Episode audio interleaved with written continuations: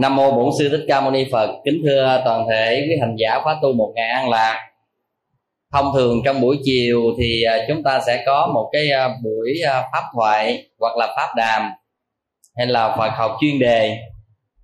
Nhưng mà hôm nay thì tôi cũng thể theo sự yêu cầu của rất nhiều người là các vị nói là đến học tu và thậm chí ờ, cũng không có những dịp mà đến chùa học tu thì ở nhà không biết phải ờ, tụng kinh niệm phật trì chú ngồi thiền như thế nào cho phải. Và thậm chí có một số người là nếu ở gia đình con sẽ tụng kinh gì à, tụng giờ nào à, tất cả những cái rất cơ bản mà đôi khi rất là nhiều người phật tử chúng ta không rành. Có những người thì thật ra mà nói muốn hành thiền trì chú niệm phật nhưng mà cũng không nắm vững về điều đó. Cho nên hôm nay thì à, tôi dành một cái buổi chiều nay để tôi tụng kinh với các vị.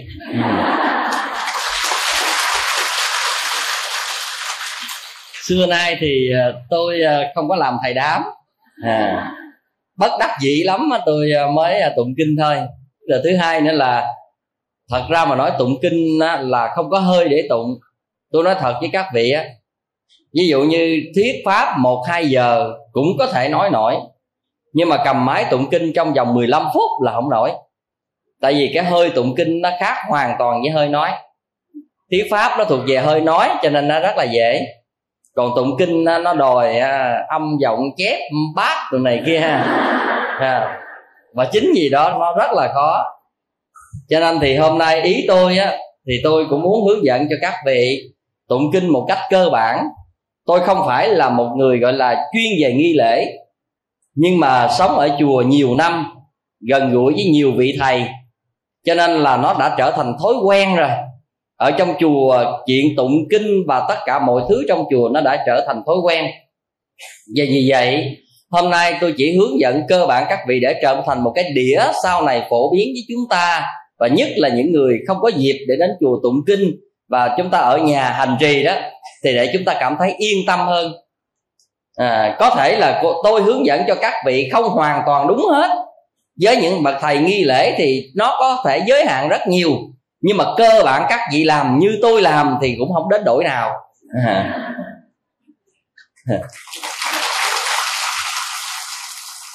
cho nên là hôm nay là tôi chia sẻ với các vị cái nội dung hôm nay cũng vừa phân tích vừa nói vừa ứng dụng thực hành cho các vị luôn.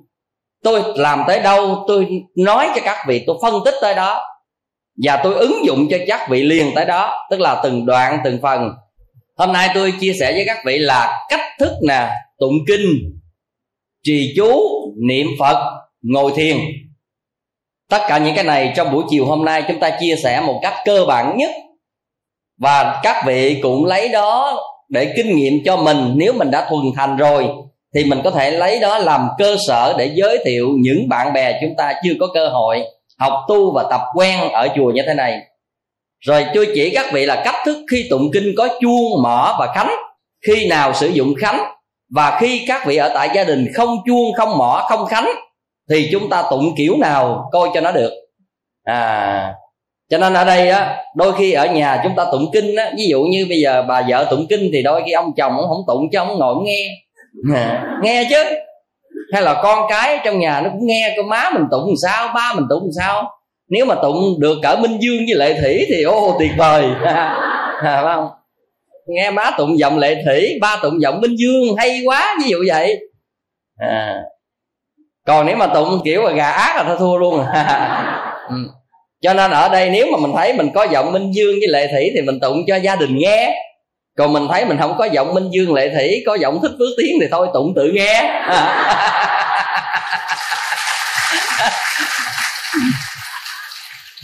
Mình thấy mình không phổ biến được mình đóng cửa vô trong phòng mình dành phòng riêng mình tự tụng mình tự nghe luôn à, à. Gọi trai nghe. À. cho nên á thật ra mà nói đó việc ứng dụng nghi lễ tu học á nó không có khó à, thật tình với các vị bằng cách nào chúng ta vẫn được lợi lạc? Nhưng mà chỉ có điều là chúng ta làm trúng với nghi lễ ít nhiều hay không? Thì cái đó về mặt nghi lễ mình nghe mình ngóng mình nhìn mình thấy có trang nghiêm có tốt đẹp hay không? Còn trên cơ bản ai có lòng tu học bằng cách nào vẫn có công đức vẫn có phước báo?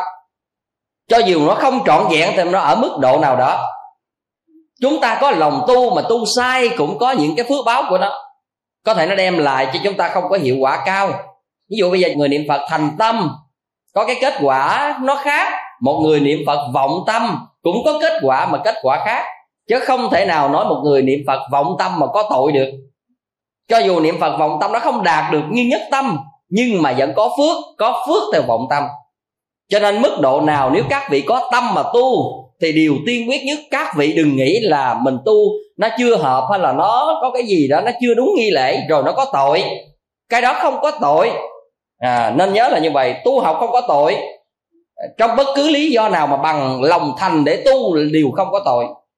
Các vị nên nhớ ngày xưa tôi có kể cho các vị nghe cái câu chuyện về hạt đậu biết nhảy đó tôi kể lâu lắm rồi đó. Cái bà này bà nghe người ta tiếp nhận sai nhưng mà bằng cả lòng thành của bà bà trì chú mà đến đội mà hạt đậu mà bà thay vì mỗi lần bà trì 108 biến đi ha thì mỗi lần bà tụng xong cái hạt đậu bên đây nó nhảy bên kia. Đầu tiên là bà chỉ để hai cái chén một cái chén à, không và một cái chén đậu. Rồi á, khi bà trì chú cái bà không có nhớ cho nên bà mỗi lần bà trì xong biến cái bà bóc cái hạt đậu bà bỏ qua đây rồi cái bà bóc hết cái chén đậu qua đây thì bà cảm thấy rằng là đó là bà đã trì xong cái một thời mà bà nguyện ví dụ 108 hạt hay là 1.800 hạt hay là bao nhiêu ngàn hạt ví dụ vậy. Thì bà trì đến một mức độ mà sau này á, khi bà vừa trì xong biến thì hạt đậu này nhảy qua. Tức là bà trì thành tâm đến độ mà hạt đậu này là trì rồi là hạt đậu này nhảy qua. Nó nhảy chừng nào hết thôi là bà xem như là bà đã xong tài quá vậy mà có một hôm có một vị thầy đi đến à, mà thấy bà trì chú như vậy nghe cái câu bà đọc biết bà đọc sai cho nên thầy này mới nhắc nói là bà đọc vậy là bà sai rồi. À, thì thật tình mà nói đó khi mà nghe mà nói bà trì sai đó bà rất là buồn rất là đau khổ. Thì trước khi ông thầy đến ông nhìn đi ngang ở bên ngoài ông nhìn thấy cái nhà này phát sáng. À, cho nên ông thấy lạ mới bước vào ông thấy bà già chỉ tu vậy thôi rồi ông nghe bà hỏi bà tu cái gì mà nhà bà phát sáng? Tôi thấy cái ánh hào quang đó thì bà nói là hồi đó giờ bà nghe được lời chỉ dạy bà tu cái câu ví dụ thầy nói là án mani bác di hồng đi. Câu vậy đi mà bà nghe um ba la xì ý ba la sầm gì đó. À. À. Cái này ví dụ thôi. Khi mà bà nghe như vậy rồi đó thì bà cũng đâu có biết. Thì bà hồi đó giờ bà đâu có án mani bắt di hồng mà bà ý ba la sùm ấm ba la xì thôi. Nè, mà vậy đó mà hạt đậu vẫn nhảy vậy mà tới khi vị thầy đã chỉ bà trì lại một câu đúng như nguyên tác, thì khi mà bà nghe vậy bà mới khóc. Bà cảm thấy rằng bao nhiêu cái thời gian bà bỏ ra bà tu hành đó là bà tưởng như là mất hết rồi. Được dạy xong rồi bà cảm ơn vị thầy đó, vị thầy ra đi. Nhưng mà vị thầy bước ra đi rồi nhìn thấy cái ngôi nhà nó không phát sáng nữa. Thì vị thầy mới hối hận vị thầy mới quay trở lại mới nói với bà già, tôi nãy tôi thử lòng bà thôi, chứ bà trì cái câu của bà là đúng rồi đó, còn câu tôi chỉ là sai. Bà già nghe mừng quá, cái bắt đầu bà cảm ơn thầy đó, rồi cuối cùng thầy này bước ra khỏi nhà, lòng hỷ tâm của bà tinh tấn bất khởi lên, tự nhiên nhà phát sáng trở lại. Cái câu chuyện đó tôi muốn nói với các vị cái gì? Bằng lòng thành mà thực hành có sai cũng không có tội. Tôi muốn nói ngay cái chỗ đó cho nên điều quan trọng nhất là phật tử tu học đừng nghĩ là có thể mình tu chưa đúng, có thể nó có cái gì lệch lạc, nó đạt hiệu quả không cao, nhưng đừng cho đó là có tội nếu xuất phát từ lòng thành. Còn cái nào bằng lòng kinh mạng, bằng lòng kiêu ngạo, chuyện mà làm cho có lấy lệ hay là làm bằng cẩu thả đó, cái đó là một dạng khác. Ừ. còn tất cả nó xuất phát từ sự tinh tấn tu học và lòng thành của chúng ta, thì như thế nào nó vẫn có kết quả nhất định của nó. Tôi muốn nói đây cho các vị yên tâm vì vậy cho nên tôi chia sẻ với các vị là tôi đi từng phần một rồi tôi thực hiện từng phần một cho tất cả các vị. Nếu vị nào chúng ta chưa quen với vấn đề nghi lễ thì chúng ta tiếp nhận. À, trước hết là ở đây đa phần phật tử hỏi ở nhà tụng kinh gì? Xin thưa với các vị ở nhà hay ở chùa? Tất cả các kinh chúng ta có thể tụng đều giống nhau không phải là ở chùa tụng kinh khác và ở nhà tụng kinh khác. Hay là ở chùa tụng kinh đó được mà ở nhà tụng kinh đó không được. Có người nói ở chùa thì tụng kinh lăng nghiêm được ở nhà tụng kinh lăng nghiêm không được. Hỏi sao vậy? Nó ở chùa thì người ta không có đời sống gia đình. Còn ở nhà đời sống gia đình mà kinh lăng nghiêm là kinh diệt dục. À, mà tụng ở gia đình là gia đình ly dị. À. à. diệt dục á cho nên là gia đình sống không có được tôi không hiểu những cái quan điểm này từ đâu à. rồi có những người nói à ăn chay thì tụng kinh pháp qua mới được mà nếu ăn mặn tụng kinh pháp qua có tội à. hoặc là có người nghĩ rằng à, ở chùa mới tụng kinh pháp qua được ở nhà đem kinh pháp qua về tụng á kinh đó là kinh đại thừa kinh lớn dễ đổ nghiệp à, cho nên gặp nhiều chướng duyên tất cả những cái này đều không đúng với giáo lý của đức phật ừ. và nhiều lý do khác nữa. Ừ. tôi nhớ tới đâu tôi nói tới đó. Bây giờ tôi nói các vị nè, kinh lăng nghiêm tụng là để diệt dục đúng không? Hả? Đúng không? Nếu mà nói như vậy đó, thì những tu sĩ hoàng tục thì sao? Tất cả tu sĩ mới bước đầu vào chùa là học kinh lăng nghiêm. Ở tu viện này, phải thuộc kinh lăng nghiêm mới cho xuất gia. Mà kinh lăng nghiêm là một trong những cái mà mọi người sợ nhất người ta nói đây đi lính thì sợ cửa ải mà làm sải là sợ lăng nghiêm. À, nên nhớ là vậy. Tức là đi lính là sợ cửa ải là ra ngoài là cửa chết á. À, còn đi làm sải là làm thầy tu á, là sợ kinh lăng nghiêm. Tức là học hoài không thuộc thôi giống cái gì nha. Tôi nói thật với các vị đó kinh lăng nghiêm là một trong những cái mà những tu sĩ á, học trần ai lai khổ nhất nhưng mà không biết nhân duyên tôi đọc ngày xưa trước khi đi tu tôi đọc cũng rất là nhiều. Tôi đọc nhưng mà chưa học thuộc lòng thôi. Cho nên khi mà bị bắt học thuộc lòng để trả bài đó trong vòng một tuần lễ tôi thuộc lòng. À. đây là điều mà ngày xưa mà khi mà trường quy định á ai thuộc lòng rồi là nghỉ. À, cái này trả bài xong rồi nghỉ được quyền tự do đó. Thì trong một tuần lễ tôi giải quyết xong cái kinh lăng nghiêm tôi muốn nói với các vị là do tụng nhiều năm tháng mà mình chưa có học thuộc lòng thôi cho nên khi bây giờ quyết lòng học thuộc lòng thì mình dường như mình đã quen rồi. Cái này nó đã thuộc hình như nó thuộc một cái mức độ nào đó trong lòng mà mình chưa bao giờ buông bổn thôi. À, cho nên các vị thấy rằng khi chưa thuộc kinh lăng nghiêm thì ở đây tôi không có cho xuất gia. Và một số chùa cũng tương tự như vậy.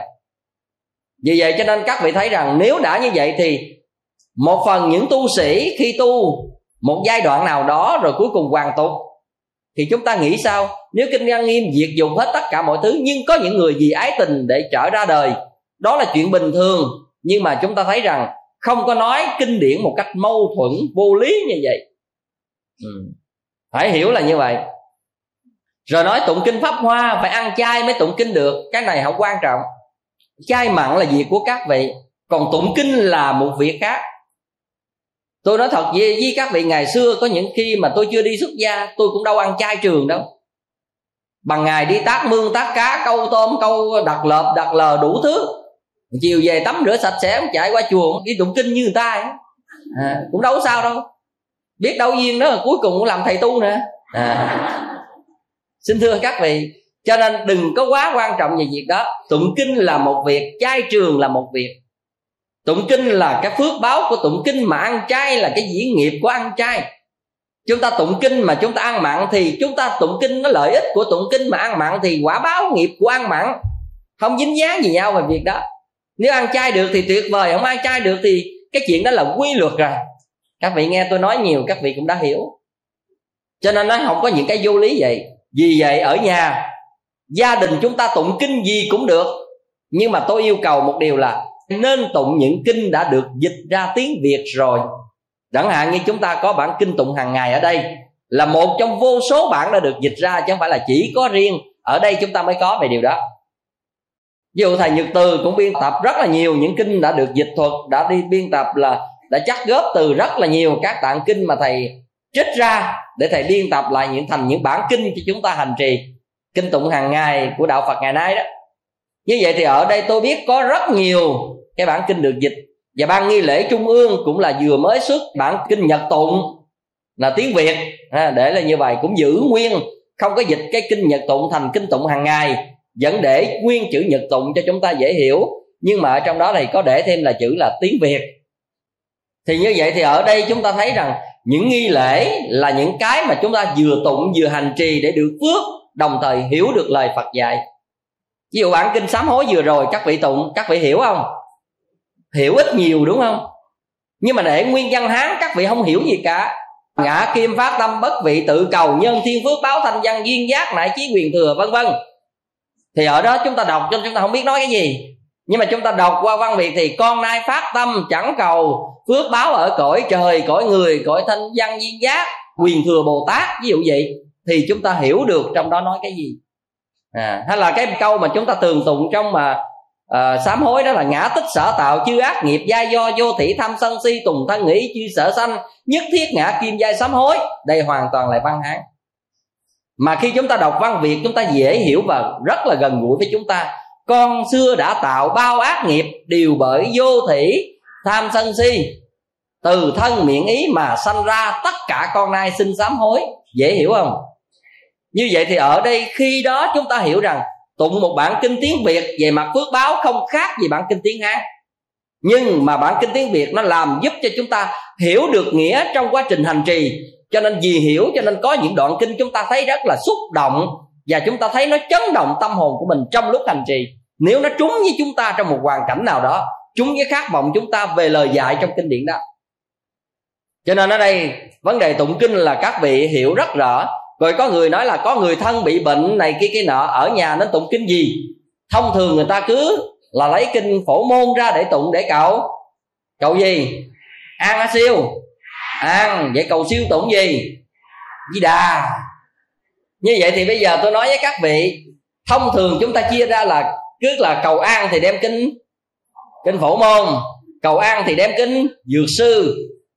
Và bên cạnh đó, cầu an người ta cũng có thể tụng bản kinh sám hối. Nhưng mà kỳ siêu thì người ta tụng gì? Di đà nè địa tạng nè bên cạnh đó vu lan báo hiếu nè. À, như vậy thì ở đâu chia ra cái việc này? Sự thật ra không có bản kinh nào cầu an hay là không có bản kinh nào cầu siêu cả. Nhưng mà ở đây tại chúng ta. Thì bây giờ chúng ta thấy trong kinh quan âm cứ nói à khổ đau bệnh tật hay là cái gì đó thậm chí cầu con cầu cái nước trôi lửa cháy gì đó tất cả cầu bồ tát quan âm cho nên chúng ta thấy cái này có thể giúp cho chúng ta có một đời sống tốt đẹp. Cho nên lấy kinh này làm kinh cầu cầu an, vậy thôi. Chứ ngày xưa đức phật nói đâu phải là tôi tụng kinh này để dạy dạy dạy dạy cho mấy người cầu an, bệnh sắp chết rồi này kia kia nọ. Không có. Rồi bây giờ kinh di đà tụng cầu siêu. Sự thật ra đó, không phải kinh di đà để tụng kỳ siêu. Học thuyết của kinh a di đà là nói về vấn đề là vãng sanh tây phương tịnh độ thì thành ra cái người sắp chết này cái hoặc là cái người chết này ước mơ của mình làm sao cho người đó giảng sanh cho nên mình tụng kinh gì di đà. Chứ thật ra mà nói một cái người mà đang sống mình vẫn tụng kinh di đà người ta cũng không chết đâu. À, người ta chưa chết mình tụng kinh a di đà người ta cũng không chết đâu. Nhưng mà người ta sắp chết rồi mà mình đem kinh phổ môn mình tụng chắc gì người ta sống? Cho nên giá trị của kinh là ở chỗ là dạy chúng ta để tu kinh di đà cũng dạy chúng ta cái cách tu để mai này. Chúng ta biết để hộ niệm cho bản thân chúng ta biết gieo cái nhân tố nào biết làm gì trong cái quá trình mà uh, sắp lâm chung hay là cái gì cái gì đó là người ta dạy cho mình cái cách để hành trì. Chứ phải khai tụng cái kinh đó để người đó được giảng sanh. Nếu nhờ một bản kinh mà người sắp lâm chung đó để được giảng sanh thì thật ra chúng ta khỏi cần tu. Chúng ta chỉ nhờ kinh tụng là đủ rồi. À, nhờ thầy tu đi tụng kinh nhờ ban hộ niệm tụng kinh chúng ta không có giảng sanh gì hết nhưng mà nhờ họ tụng kinh di đà để đưa chúng ta về cực lạc nếu được vậy quá sướng à lại thêm một cái truyền thuyết nữa là nói là bây giờ tụng kinh á là đa phần là tụng kinh người ta khó sống là tại vì ngày xưa á, tam tạng mà lúc đi thỉnh kinh về á à, rồi cái lúc mà kinh mà rớt xuống sông đó biết không à, rồi cái kinh sống tự nhiên trôi mất tiêu chân còn kinh chết không à. à cho nên bây giờ đa phần tụng kinh để chết luôn à cho nên là đây là thuộc về những cái truyền thuyết.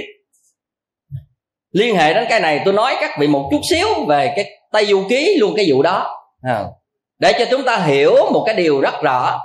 Các vị có thể xem lại bài giảng tôi giảng, đó là bài là tìm hiểu tam tạng kinh điển phật giáo. Thì các vị sẽ hiểu được vấn đề này hơn. Nhưng tôi muốn nói cái điều này. Tam tạng đi thỉnh kinh thì ở đó người ta nói kinh chết, kinh sống gì đó, rồi thỉnh kinh có chữ không chữ, rồi diện ăn hối lộ gì đó. Cái này tôi đã phân tích cho các vị. Nếu có nghe kinh kim cang, các vị hiểu rồi. Nhưng tôi nói là một chút xíu. Các vị có thấy rằng khi gần đến cõi phật, mà ngài quyền trang sắp qua bên đất phật, thì đến bên một bờ sông đúng không ạ? À? và khi đến bên một bờ sông, tam tạng thấy cái gì trên dòng sông? Hả? Hả? Sai. Coi tay du ký mà không nhớ cái này. Tam tạng nhìn thấy một cái xác giống y chang như mình trôi trên sông, có đúng không à có nhớ cái đoạn này không? Thấy một hình ảnh y chang như mình là trôi trên dòng sông giống như đang chết á. Tam tạng giật mình. Rồi, cái đó một cái. Vậy thì tại sao trước khi vào đức phật, tam tạng phải thấy cái hình ảnh của mình hay là thân xác của mình chết trôi trên sông. Và tam tạng muốn bước qua đất phật, phải đi bằng cái cách nào? Đi bằng bằng một chiếc thuyền. Mà thuyền thế nào? Thuyền không đáy. Một bộ phim tây du ký là một triết lý của phật giáo rất tuyệt vời. Ngay cái này thôi các vị phải hiểu rằng muốn vào đất phật hay là muốn vào chân tâm, muốn đạt được phật tánh, các vị phải coi là bài phật tánh là gì nữa. Không? Tôi giảng bài đó vừa rồi đó. Thì đi vào bằng pháp thân chứ không phải đi vào bằng thân xác năm quẩn này. Vì vậy thân xác đó phải bỏ lại cuộc đời thì tam bạn nới vào đất phật được. Cho nên thân năm quẩn phải ở lại trong dòng sanh tử của cuộc đời. Mà lúc đó tam tạng phải đi đất, vào đất phật bằng pháp thân cho nên hình ảnh của tam tạng trôi trên sông là hình ảnh thân năm quẩn phải để lại bên bờ bên nay mới đi vào bên bờ pháp thân và muốn đi vào bên đó không phải đi bằng thân xác bình thường, cho nên phải đi bằng bằng thuyền bát nhã mà sáng hòa thượng phước tú giảng là phải đi bằng bát nhã ba la mật. Đó nghĩa là tánh không, đi vào trong đất phật, tức là đạt được mục đích cuối cùng phải bằng không tánh cho nên phải đi thuyền không đáy để tượng trưng cho cho thuyền bát bát nhã. Vì vậy đó là cái cách đi bằng pháp thân trên chiếc thuyền bát nhã để vào đất phật. Thân xác phàm phu phải để trôi lại trong dòng sanh tử. Cái ý này quan trọng vô cùng. Rồi, tại sao tam tạng phải rơi từ trên trời xuống dưới sông? Lúc mà về thành phật rồi cho nên bay, đúng không? Bay mà giữa đường không biết là lý do gì bồ tát quan âm rảy cái cái tự nhiên mấy thầy trò. Từ trời rớt xong trơn trời. À, và chính vì chỗ đó mới còn kinh sống kinh chết mà tôi nghe các vị là đồn đại nói đó. Thì cái này tôi muốn nói cho các vị. Cái ý niệm bay trên không mà phải té không té đâu. Sao không té? Núi hay té mặt đất mà lại té xuống. Xuống sông. Thì các vị phải hiểu rằng phục hoàng sanh tử độ thoát chúng sinh là chỗ này muốn quay trở lại cuộc đời, phải lao vào trong dòng sanh tử để thành một thân xác như bao nhiêu chúng sinh khác trên cuộc đời, thì mới vào đời độ được chúng sinh. Hiểu cái ý nào cho nên đây là một trong những cái triết lý vô cùng quan trọng mà đôi khi chúng ta coi, chúng ta chỉ cười mà chúng ta không hiểu đó cái gì.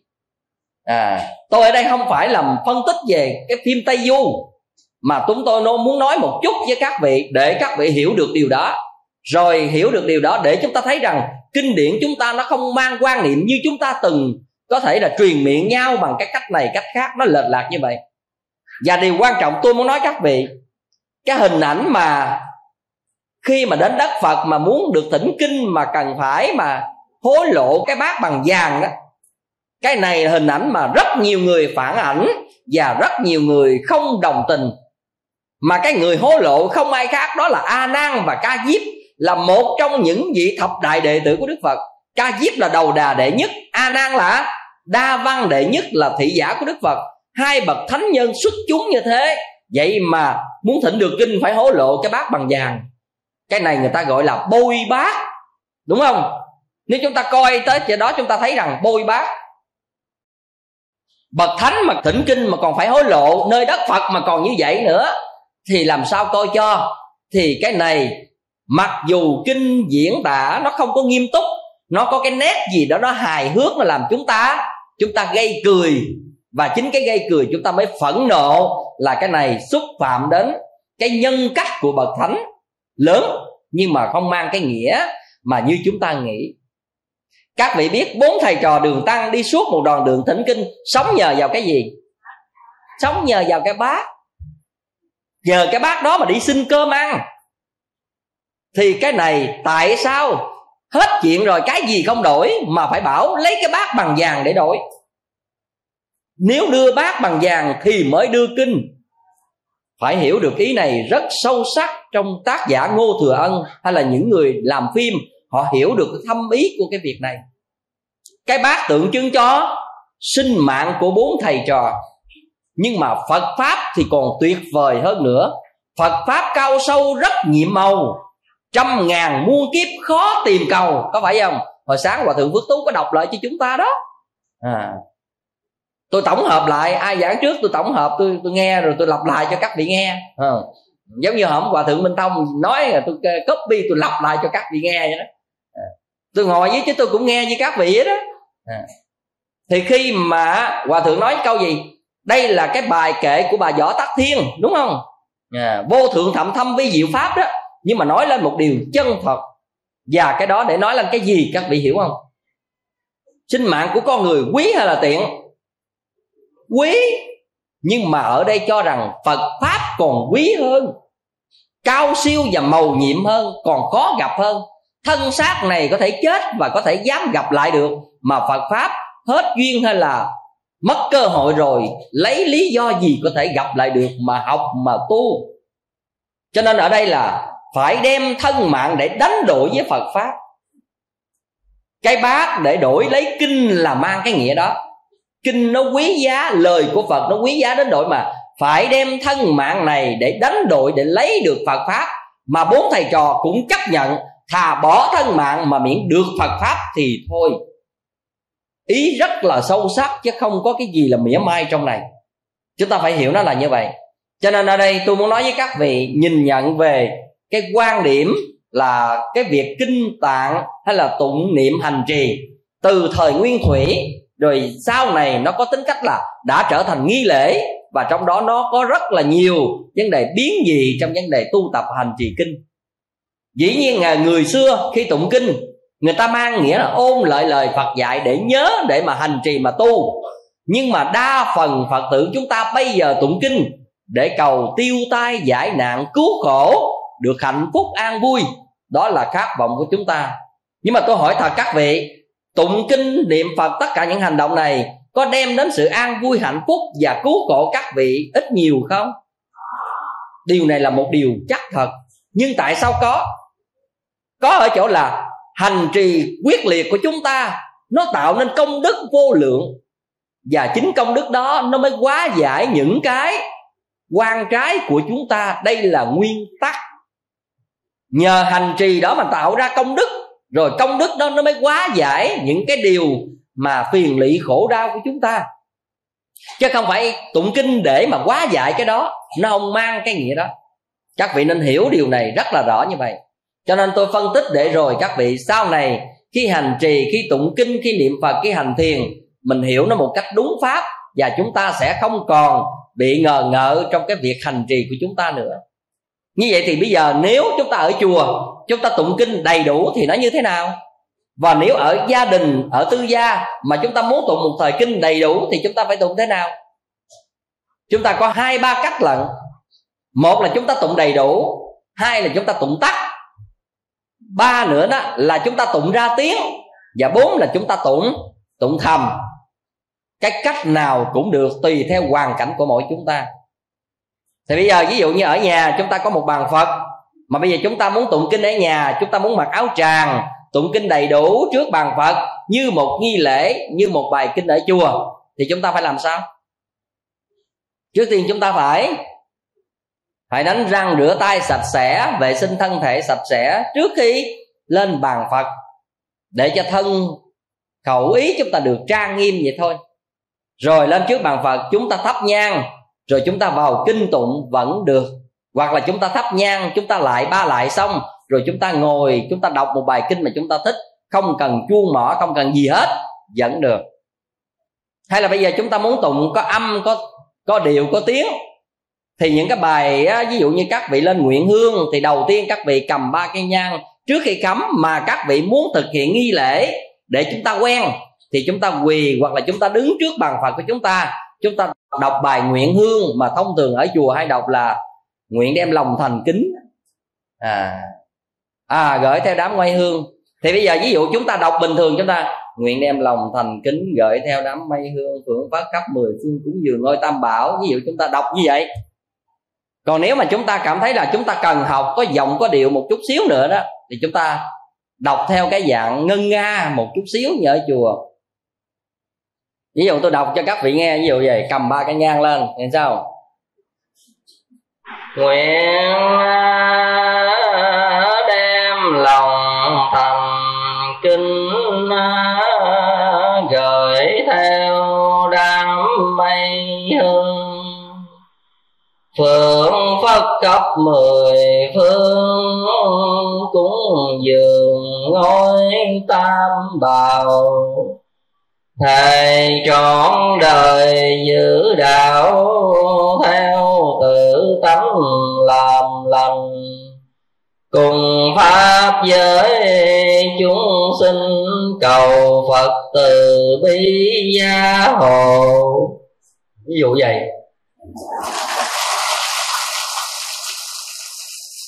Còn nếu mà chúng ta à, chúng ta ngại nhà và chúng ta chưa quen, thì chúng ta cứ cầm nhang nguyện đem lòng thành kính gửi theo đam mây hương phượng phất cấp mười phương cúng dường ngôi tam bảo thề trọn đời giữ đạo theo tự tánh làm lành dẫn được như thường. Không sai trong cái việc này. Về mặt ý nghĩa tính chất nội dung hoàn toàn nó giống nhau như vậy. À sau khi chúng ta đọc hết bài đó rồi hoặc là chúng ta có một bài mà sau này hòa thượng trí quảng ngày soạn cho các vị mà tụng kinh pháp hoa đó thì nó có ba đoạn. À, đốt nén tâm hương trước phật đài ấy, thì đây là một cái bài mà được soạn sau này tôi thấy rất là hay. Nhưng mà cái câu chót chúng ta thường bỏ là tại vì ở trong đó là cầu xin bồ tát tùng địa xuất thầm giúp cho người tụng pháp hoa. Cho nên ở đây chúng ta không có tụng pháp hoa cho nên chúng ta cắt cái đoạn sau đi.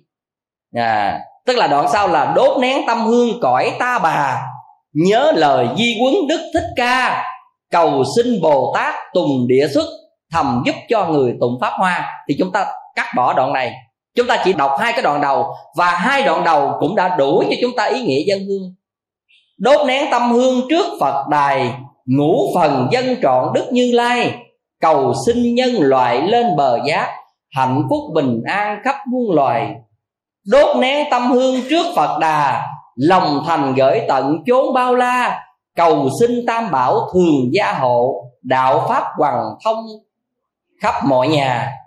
Rồi đốt nén tâm hương cõi ta bà, nhớ lời di quấn đức thích ca, cầu xin bồ tát tùng địa xuất, thầm giúp cho người tụng pháp hoa. Đây là mấy câu hòa thượng soạn cho đạo tràng pháp hoa.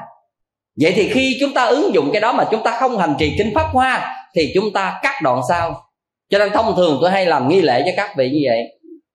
Thì bây giờ nếu chúng ta cầm nhang, chúng ta dẫn nguyện bài đó được. Ví dụ là nam mô ta bà giáo chủ điều ngữ bổn sư thích ca mâu ni văn phật tác đại chứng minh. Nếu chúng ta cái bài đó chúng ta tụng hôm nay là tụng theo cái tịnh độ, thì chúng ta thêm câu nữa. Nam mô Tây phương cực lạc thế giới đại à, từ đại bi tiếp dẫn đạo sư a di đà Phật tác đại chứng minh. Mà nếu hôm nay chúng ta có nguyện vọng là tụng cầu an, chúng ta thêm nữa Nam mô tâm thinh cứu khổ cứu nạn đại từ đại bi linh cảm ứng quan thế âm bồ tát tác đại chứng à, minh. Đốt nén à, tâm hương trước phật à, đài ngũ phần dân trọn đức như lai cầu xin nhân loại lên à, bờ giác hạnh phúc bình an khắp muôn à, loài. Như vậy chúng ta sẽ đọc tiếp. Còn bây giờ chúng ta không có đọc được như vậy thì chúng ta vẫn thắp nhang chúng ta. Đốt nén tâm hương trước phật đài ngũ phần dân trọn đức như lai. Cầu xin nhân loại lên bờ giá hạnh phúc bình an khắp muôn loài. Vẫn được hoặc là khi chúng ta không đọc ra như vậy chúng ta vẫn thắp nhang vào thầm đọc như thế vẫn được như thường. Cái đó nó tùy hoàn cảnh và cái điều kiện của chúng ta. Tôi muốn nói để các vị một cách rộng rãi trong cái việc ứng dụng để hành trì. Chúng ta không bị chướng bởi cái các cái đó. À, nếu chúng ta trước bàn phật chúng ta cần thắp nhang chúng ta cúng chúng ta tụng như vậy. À, rồi bây giờ chúng ta vô. Cái phần kinh là có những người thắp nhang cúng rồi cái vô chuông mỏ tụng kinh. Nhưng ở đây chúng ta muốn tán phật và lễ phật, thêm được thì đầy đủ càng tốt. Còn bằng không chúng ta đến trước bàn phật, chúng ta cắm nén nhang thông thường nhất, rồi chúng ta lại ba lại rồi ngồi tụng kinh, mà không chuông không mở, tụng thầm hoặc là tụng ra tiếng, cái việc đó tùy chúng ta. Vẫn được hết, cái này nó không lỗi phải, nhưng mà nếu là đầy đủ, thì sau khi nguyện hương xong rồi chúng ta sẽ đọc bài tán phật nếu chúng ta đọc bài tán phật mà chúng ta đọc bằng khánh, nếu có khánh như thế, thì hồi nữa mấy chú đánh các vị nghe. Nè, thì nếu có khánh thì chúng ta tụng với khánh trong cái bài tán phật. Mà nếu không có khánh thì chúng ta tự sướng thôi. Tức là chúng ta tự sướng lễ, không có khánh gì cả. Như thông thường chúng ta hay tụng cái bài mà, đấng pháp vương vô thượng ba cõi chẳng ai bằng thầy dạy khắp trời người cha lành chúng bốn loài. Nay con nguyện quy. Ví dụ các vị đọc vậy. Nhưng mà nếu các vị có khánh thì các vị tụng vô khánh. Ví dụ bây giờ có khánh thì phải biết học cái cách đánh khánh. À bây giờ khi chúng ta đánh khánh là tôi tụng rồi cho các vị này đánh khánh để các vị nghe tiếng khánh và tiếng tụng. Nếu chúng ta sử dụng khánh, còn không thì chúng ta đọc như như tôi nãy đọc vậy đó thì bây giờ tụng khánh thì cho đấng à, pháp mà vương vô à, thượng ai ba cõi, chẳng ai bằng ai thầy dạy khắp à, trời người. Cha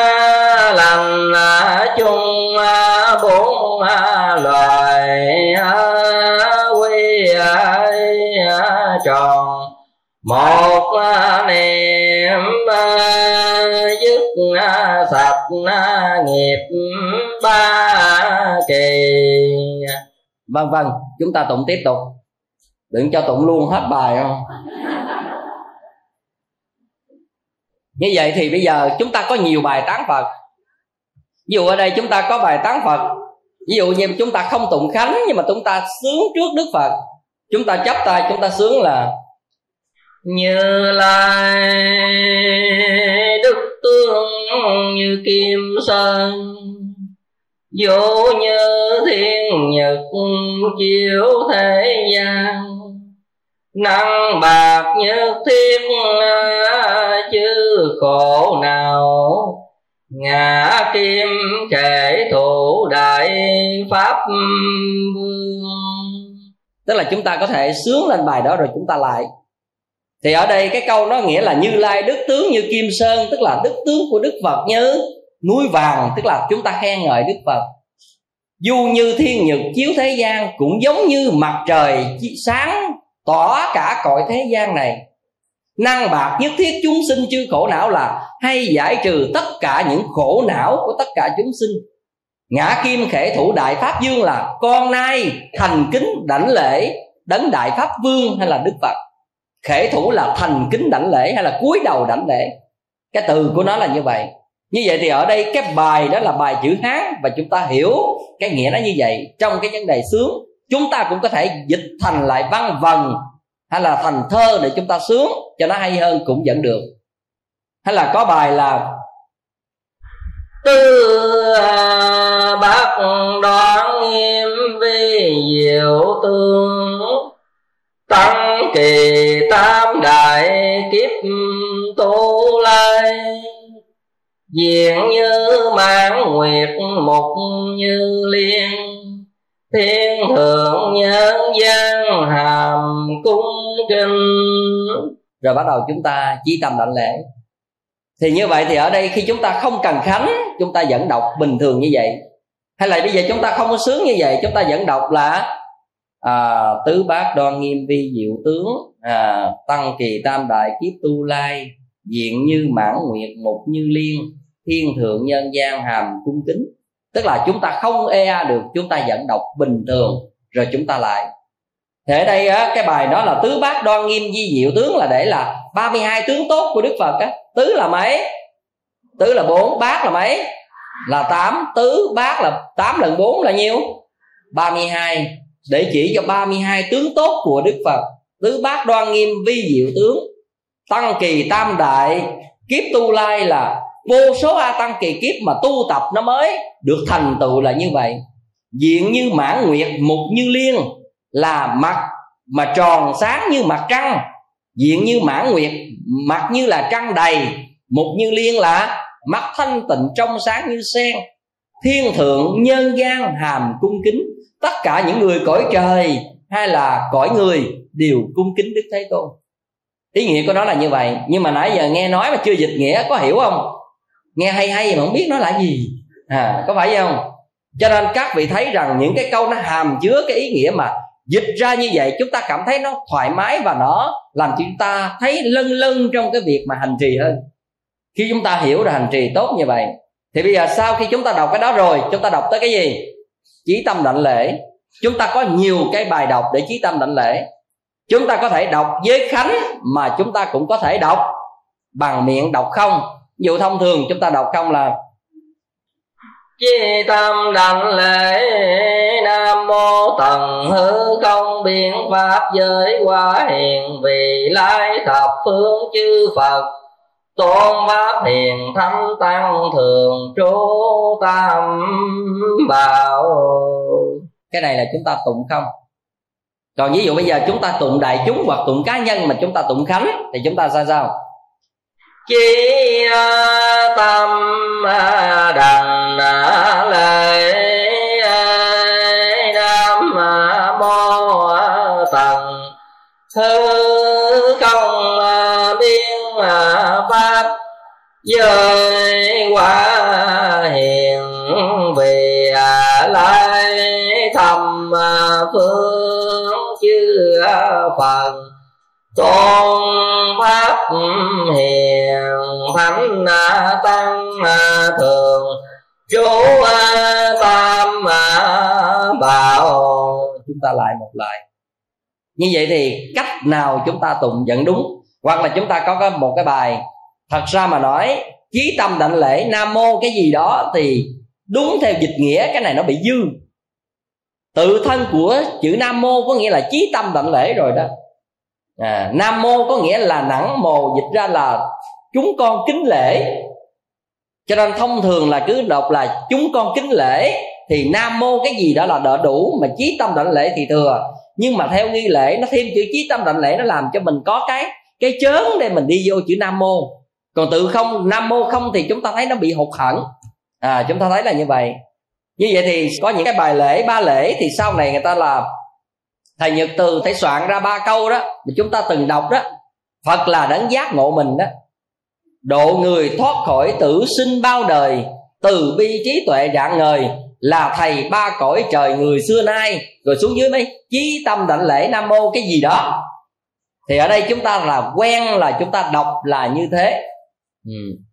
thì ở đây chúng ta đọc các cách nào cũng được, nhưng mà chí tâm đảnh lễ, nó là nghĩa của chữ nam mô rồi. Thông thường là vậy, cho nên là chúng ta khi niệm phật đọc tới tứ thánh nam mô cái gì đó nam mô gì đó, thật ra tất cả những câu đó là chúng con đang thành tâm kính lễ đức bồ tát quan âm, thành tâm kính lễ bồ tát đại thế chí, tầm thanh kính lễ cái gì đó. Nó là như vậy. Thì bây giờ nếu chúng ta đọc không cần khánh, thì chúng ta cũng đọc cái bài này được.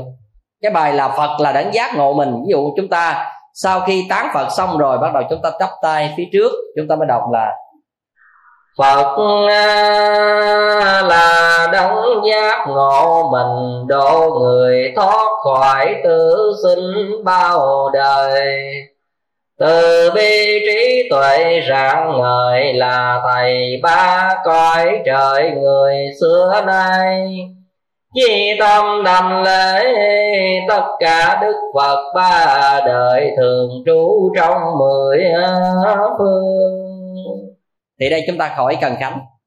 Như vậy thì chúng ta tụng tiếp theo các cái bài Pháp là phương thuốc diệu thai, Chữa lành bệnh khổ bao loài, chúng sinh như vầng trăng sáng lung linh, soi đường ra khỏi u minh mê mờ. Chí tâm đảnh lễ tất cả tôn pháp ba đời thường trú trong mười phương rồi chúng ta đọc tiếp cái câu cuối cùng là tăng là những bậc chân tu biết đời quyển mộng giả từ ra đi, thấm nhừng trí tuệ từ bi, độ đời thoát khỏi tham si khổ sầu.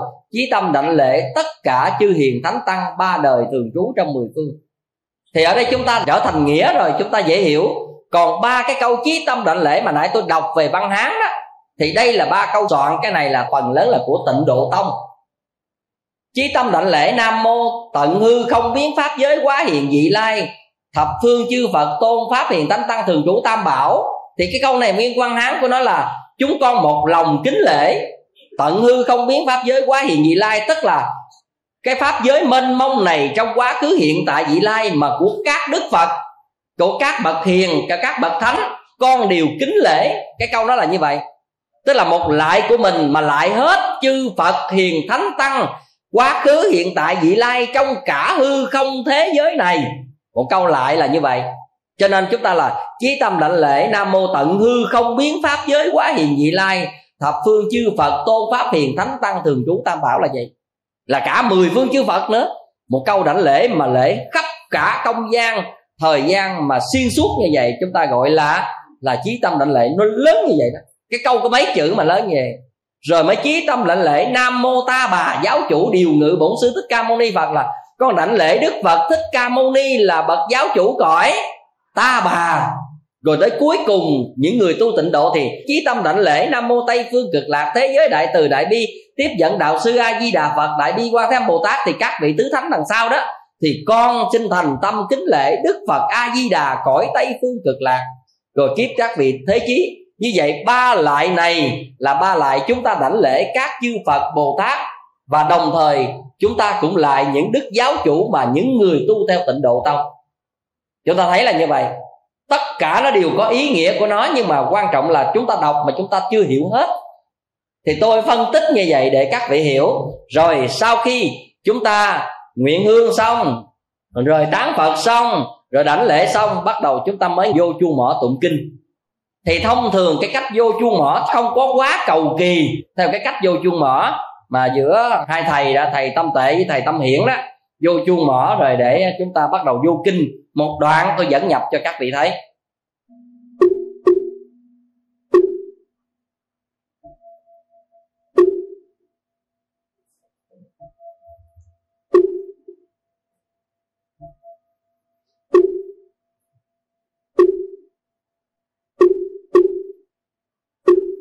Như vậy thì ở đây chúng ta vào vô rồi chúng ta ra là cái cách đánh chuông và đánh mỏ như vậy. Giữa đánh mỏ và chuông nó phải có một cái cái nhịp tối thiểu của nó. Tôi thấy có người vô cốc cốc cốc cốc bon cốc bon cốc bon. À, à, tôi cứ thấy như vậy. Ở đây chúng ta làm nó nó không nó không có thiền vị gì hết. Mà trong những lần tôi đi lỡ tôi có những đi mà đi hộ niệm đám đó tôi cũng gặp một số vị thầy tụng kinh là vô chu mỏ bằng cách đó. Thậm chí ông có con dùi à, à ông có con dùi ông cứ làm cốc cốc cốc cốc cốc bon cốc bon cốc bon cốc bon co bon bon cốc. Xin thưa các vị thì cái này nói chung là mỗi người cách nhưng mà như vậy nó không có cái gì gọi là thiền vị. Cái cách vô mỏ và vô chuông nó có khoảng cách tối thiểu và chúng ta gõ chuông nhẹ như thế này không phải đánh lớn mới là kêu chúng ta làm sao đánh cái chuông được kêu và ngân thì chúng ta phải đánh tiếng chuông rất có chánh niệm mới kêu còn chúng ta đánh cho thiệt lớn, không có kêu mà nó chát thôi chứ không kêu chúng ta cứ đè cái chuông, chúng ta lấy cái cái dùi đi, chúng ta gõ thử đại cái đi. Đó, chúng ta gõ mạnh vô, không bao giờ chuông kêu và ngân mà nó bị ép quá, nó phát ra một cái tiếng rất là nặng và nó chát. Còn chúng ta muốn đánh chuông kêu chúng ta phải để cái chuông nhẹ vô cái miệng chúng ta nhịp trước một cái chúng ta gõ bằng cách chánh niệm có chiều thì cái chuông sẽ nhẹ kêu và ngân. Cũng vì cái đó mà tôi bể cái đại hồng chung rồi không thấy à? Tôi không biết mấy thầy trong chùa tôi không biết thầy nào. À, không biết giọng cái gì mà bây giờ cái chuông các vị nghe cái tiếng nó bị rè đúng không? Đó là khi giọng chợt hoặc giọng cái gì quá mạnh giọng một mức độ mà nó chưa có sự đàn hồi nào kịp đó là nó bị ép quá đó, nó đã bị nứt. Cho nên bây giờ tiếng chuông bị rè, tôi đã đổi lại và nhờ người ta đúc lại một cái chuông mới như vậy. Như vậy thì ở đây các vị thấy, khi mà chúng ta à, đánh một cái chuông như vậy, nó không mang cái nghĩa ngân nga, âm điệu để kêu nữa, mà chúng ta gõ chuông vậy không có chánh niệm. Cho nên những buổi chiều ở đây các phật tử tụng kinh, hay là các vị hương đăng mà tôi thấy, nhất là ngay cái chuông mà tại cái bàn tổ này có những bữa tôi bắt là phải đánh chuông lại cho tôi nghe. Tự nhiên mỗi lần cắm nhang thì đánh ba tiếng chuông nhưng mà tôi cảm thấy rằng ba tiếng chuông đó đã đang giật giọng cái gì á chứ không phải là ba tiếng chuông. Tự nhiên cắm nhang cái tôi nghe tự nhiên nghe. Bong bong bong bong bong bong bong. À. Tôi nói thật sự á tôi phải đi ra tôi coi thử coi á ai đánh chuông giỏi vậy. Ừ. Ừ. chuông giỏi vậy. Tôi nói một lần nữa là quỳ tại đây à. Tôi đã nói mấy lần rồi. À. Cho nên đó cái đó nó thể hiện cái gì? Làm mà một hành động không có chánh niệm. Tức là làm không phải thỉnh chuông nữa mà bữa ba tiếng chuông. À. Chuông không kịp ngân luôn các vị. Chưa kịp ngân là nó vỗ tới rồi. À. Ngân đâu có kịp đâu. Ví dụ các vị gõ tiếng chuông mà các vị có cái khoảng cách để ngân thì nó còn cho chúng ta rước cái tiếng chuông này với tiếng chuông khác đúng không? Có người gõ chuông chuông không kịp kêu luôn các vị. À nó không kịp kêu thì nó nổ cà bụp bụp bụp bụp vậy đó chứ sao? À, có phải không? Đó thì cái này là cái mà chúng ta để ý. Cho nên cái cách thỉnh chuông là quan trọng. Mà người tinh ý á nghe một người đánh chuông mình biết người này có chánh niệm và sống chánh niệm hay là người này biết mình đang làm hay không liền. Ngộ vậy đó. Một người tinh ý nghe một người đánh tiếng chuông biết người này có chánh niệm rất cao. À, hoặc là người này có cái ý thức cho hành động rất cao cho nên gõ một tiếng chuông thôi chúng ta cảm thấy nó có một cái gì nhẹ nhẹ êm ái. Như một người vội vã trong hành động đó biết rằng người này làm để cho xong mà không có chánh niệm. À, đa phần những người phật tử ở gia đình mà có chuông nhỏ nhỏ đó chúng ta thờ cúng chúng ta hay bị cái lỗi này. Tức là chúng ta cứ bữa tới vậy thôi. À, chúng ta nghĩ chùa dạy gõ ba tiếng chuông thì cứ bữa ba tiếng vậy thôi. Không cần thiết nó ngân hay là không ngân cậy nó miễn bữa ba tiếng chuông xong để cắm cây nhang. Rồi, nè, đây là cái mà chúng ta từng mắc phải. Không nên, mỗi lần thỉnh chuông, đến trước bàn phật mà nếu muốn thỉnh chuông, thì phải có chánh niệm một cái đã.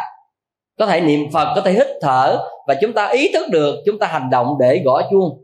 Chúng ta gõ như thế nào, và chúng ta là người từng gõ chuông của mình, cho nên biết cái cạnh nào của chuông là kêu nhất, và cái cách gõ nào chuông mình kêu nhất, các vị phải hiểu mỗi cái chuông nó có tiếng kêu và nó có cái góc cạnh kêu khác nhau. Hãy hiểu rất rõ về điều này. Cho nên khi tụng kinh như vậy đó, nó mới đem đến sự thâm trầm và một thời hành trì của chúng ta, nó mới có ý nghĩa. Vậy thì bắt đầu bây giờ, chúng ta vô kinh thì đa phần chúng ta tụng tán lư hương, có phải không? Rồi à, chúng ta tụng chú đại bi, phải không? Rồi khai kinh kệ, rồi bắt đầu mới vô nội dung kinh. Như vậy thì ở đây là cái đầu kinh của tất cả các kinh, chúng ta muốn tụng kinh nào cũng được à ví dụ, ví dụ chúng ta vô cái bài tán lư hương rồi thì sau đó nội dung kinh chúng ta có quyền tụng bất cứ kinh nào nhưng mà nếu kinh quá dài ví dụ như địa tạng pháp hoa thì chúng ta tụng ví dụ hôm nay là cái thời khóa này chúng ta dành cho được nửa tiếng hay một tiếng tụng kinh thì chúng ta tụng hết cái thời gian đó chúng ta xếp lại ngay đó có thể chúng ta có cái tờ giấy chúng ta cắt để chúng ta ngăn kinh là chúng ta biết tụng tới đó hoặc nếu bất đắc dĩ không có được thì có những người ta rút tim nhang và để đó hoặc là có thể bất đắc dĩ, thì chúng ta xếp đôi cái tờ kinh lại trong cái khoảng đó, chứ đừng xếp góc mà là cuốn nhăn hết. Bất đắc dĩ thì chúng ta xếp đôi một tờ như vậy. Nhưng tốt nhất là nên có một miếng giấy cắt để ngăn, để chúng ta tụng. Như vậy không đòi hỏi chúng ta phải tụng hết quyển kinh đó, mà thời gian không cho phép hết, thì chúng ta tụng một phẩm, hai phẩm gì đó, tới đó hết giờ, chúng ta ngăn lại và chúng ta đọc cái phần cuối của kinh. Phần dẫn nhập và phần cuối kinh chúng ta có thể thực hiện trong mỗi lần tụng kinh, nhưng nội dung kinh chúng ta tụng tới đâu thì ngày hôm sau chúng ta tiếp tới đó.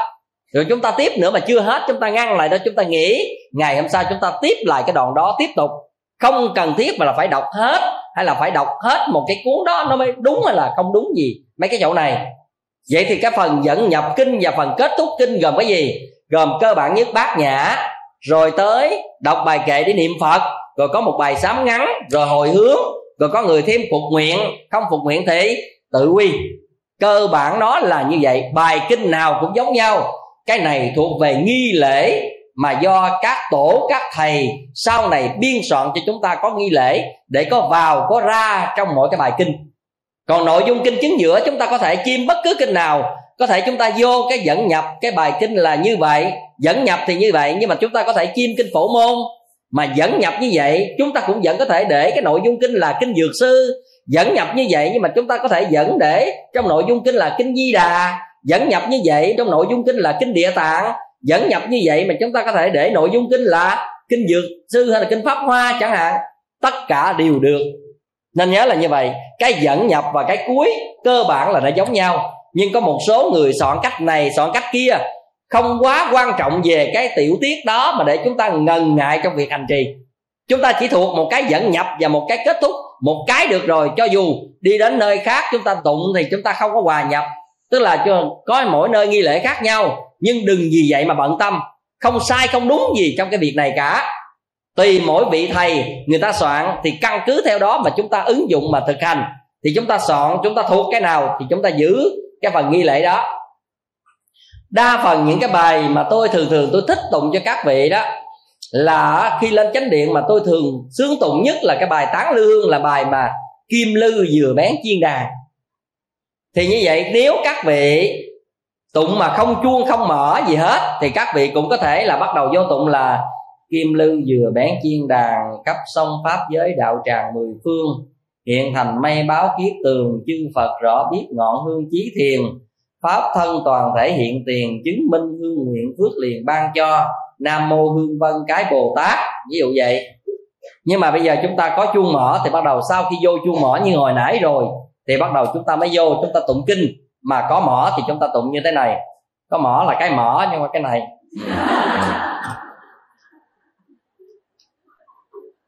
Không có cái này là không làm ăn gì được, phải không? Cái mỏ này quan trọng hơn mỏ kia. Thì giờ chúng ta vô kinh thì chúng ta tụng à, theo cái dạng mà trùng tụng mà nghi lễ. Thì chúng ta có mỏ chuông thì chúng ta tụng theo như vậy. Nếu căn bản, chúng ta từ khởi điểm, chúng ta tụng kinh mà lễ, rồi chúng ta đến tán lư hương. Và đến khi nội dung chính, đa phần chúng ta nên chắp tay. Khi vào nội dung chính thì chúng ta có thể để tay xuống. Nhưng mà khi khởi điểm tụng kinh, trong các cái bài tán lư hương, cai kinh kệ rồi đó, chú đại bi thì nên chắp tay để được trang nghiêm một số nơi tôi thấy khi mà mới vào kinh thì buông sụi tay như vậy, nó không lỗi gì nhưng mà nó thấy cái gì đó nó không có trang nghiêm và nó không có tôn trọng một thời kinh của chúng ta. Cho nên chúng ta chỉ để tay căn bản là trong nội dung chính thôi. Còn dẫn nhập kinh và cuối kinh, tất cả chúng ta đều phải chấp tay trang nghiêm thì nó đẹp hơn, nó hay hơn, nó có nghi lễ hơn. Thì đó là ý kiến riêng của tôi như vậy. Cho nên trường hạ đây tôi yêu cầu các thầy là dẫn nhập kinh là toàn thể phải chấp tay chúng ta chỉ buông tay xuống là khi chúng ta tụng đến nội dung kinh dài thôi. Còn mới vào là phải chấp tay cho trang nghiêm thể hiện lòng thành kính và oai nghi của một người tụng kinh trước bàn phật chứ không được đơn giản được. À bây giờ chúng ta chấp tay chúng ta tụng. À, còn nếu mà chúng ta vừa tay chuông tay mỏ thì chúng ta không chấp được. Cái gì đó là hoàn cảnh thì chúng ta tự đánh mỏ thì có người tự đánh mỏ thì một tay này người ta còn chấp dây. Còn nếu đã chuông nữa thì người ta sử dụng hai tay thì cái đó không nói còn cơ bản nhất thì nếu chúng ta không vướng bởi chuông mở, thì chúng ta có thể tự chắp tay, chúng ta tụng kinh luôn. Kim mà lơ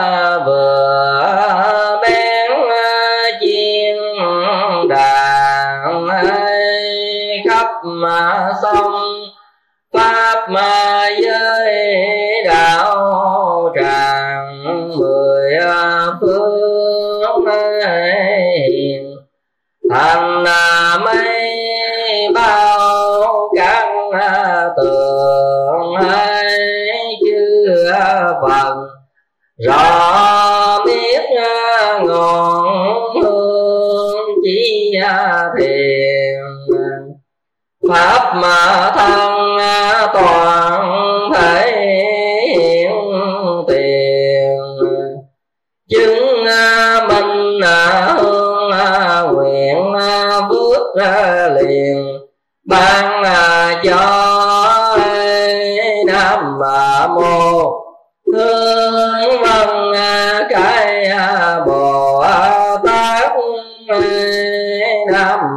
Mô cái bồ tát nam mô hương văn cái bồ tát đó là cách chúng ta ra mỏ. Tụng bằng cái tiếng mỏ và chúng ta ra mỏ và chúng ta điểm chuông. Và như vậy thì sau đó chúng ta có thể tụng đại bi, mà chúng ta cũng có thể bớt đại bi đi chúng ta tắt chúng ta qua khai kinh kệ thì chúng ta vô nam mô bổn sư thích ca mâu ni phật. Là khai kinh kệ vô thượng thẩm thanh vi diệu pháp hay là bồi bội không trên pháp thậm sâu. Là bài sáng hòa thượng phước tú đọc cho các vị đó. Rồi hay là chúng ta có nhiều bài kệ nữa. À, là nhiều cái bài dịch về cái bài này lắm. À, pháp màu vô thượng lắm cao sâu trăm kiếp muôn đời dễ gặp đâu nữa. Nói chung bài này được dịch rất là nhiều. Đó là những bài được dịch rất hay.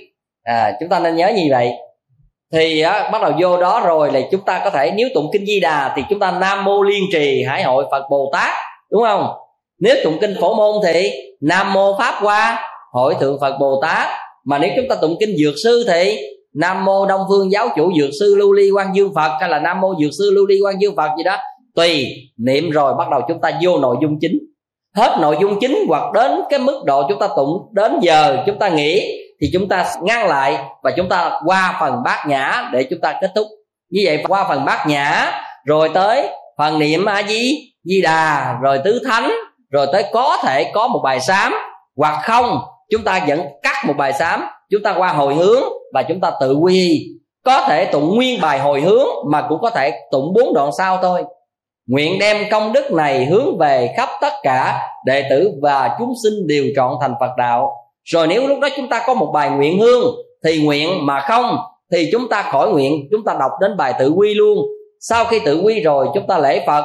Rồi thông thường chúng ta có những cái ước nguyện, cầu nguyện gì đó, chúng ta vẫn có thể quỳ lại thầm trước đức phật. Chúng ta ước mơ một cái gì, rồi lại ba lại chúng ta xuống. Là xong một thời hành trì. Cái này chúng ta được quyền linh động.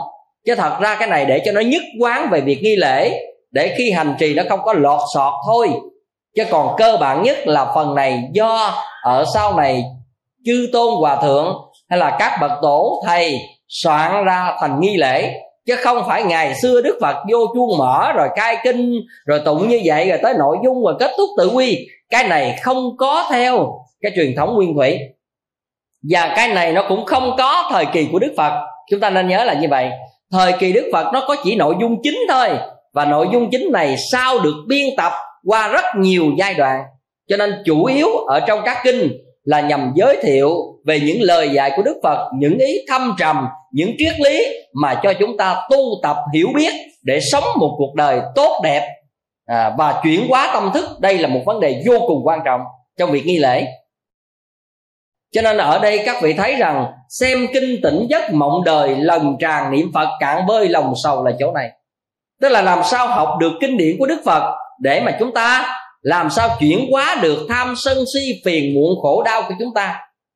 Hồi nãy trước giờ mà tụng kinh á, có một cái chú nào đó chú hình như là chú trích mấy cái đoạn thơ mà tôi đặt cái bài mà cũng thế thôi à thì tôi nghe cái phân tích một vài ở trong đó.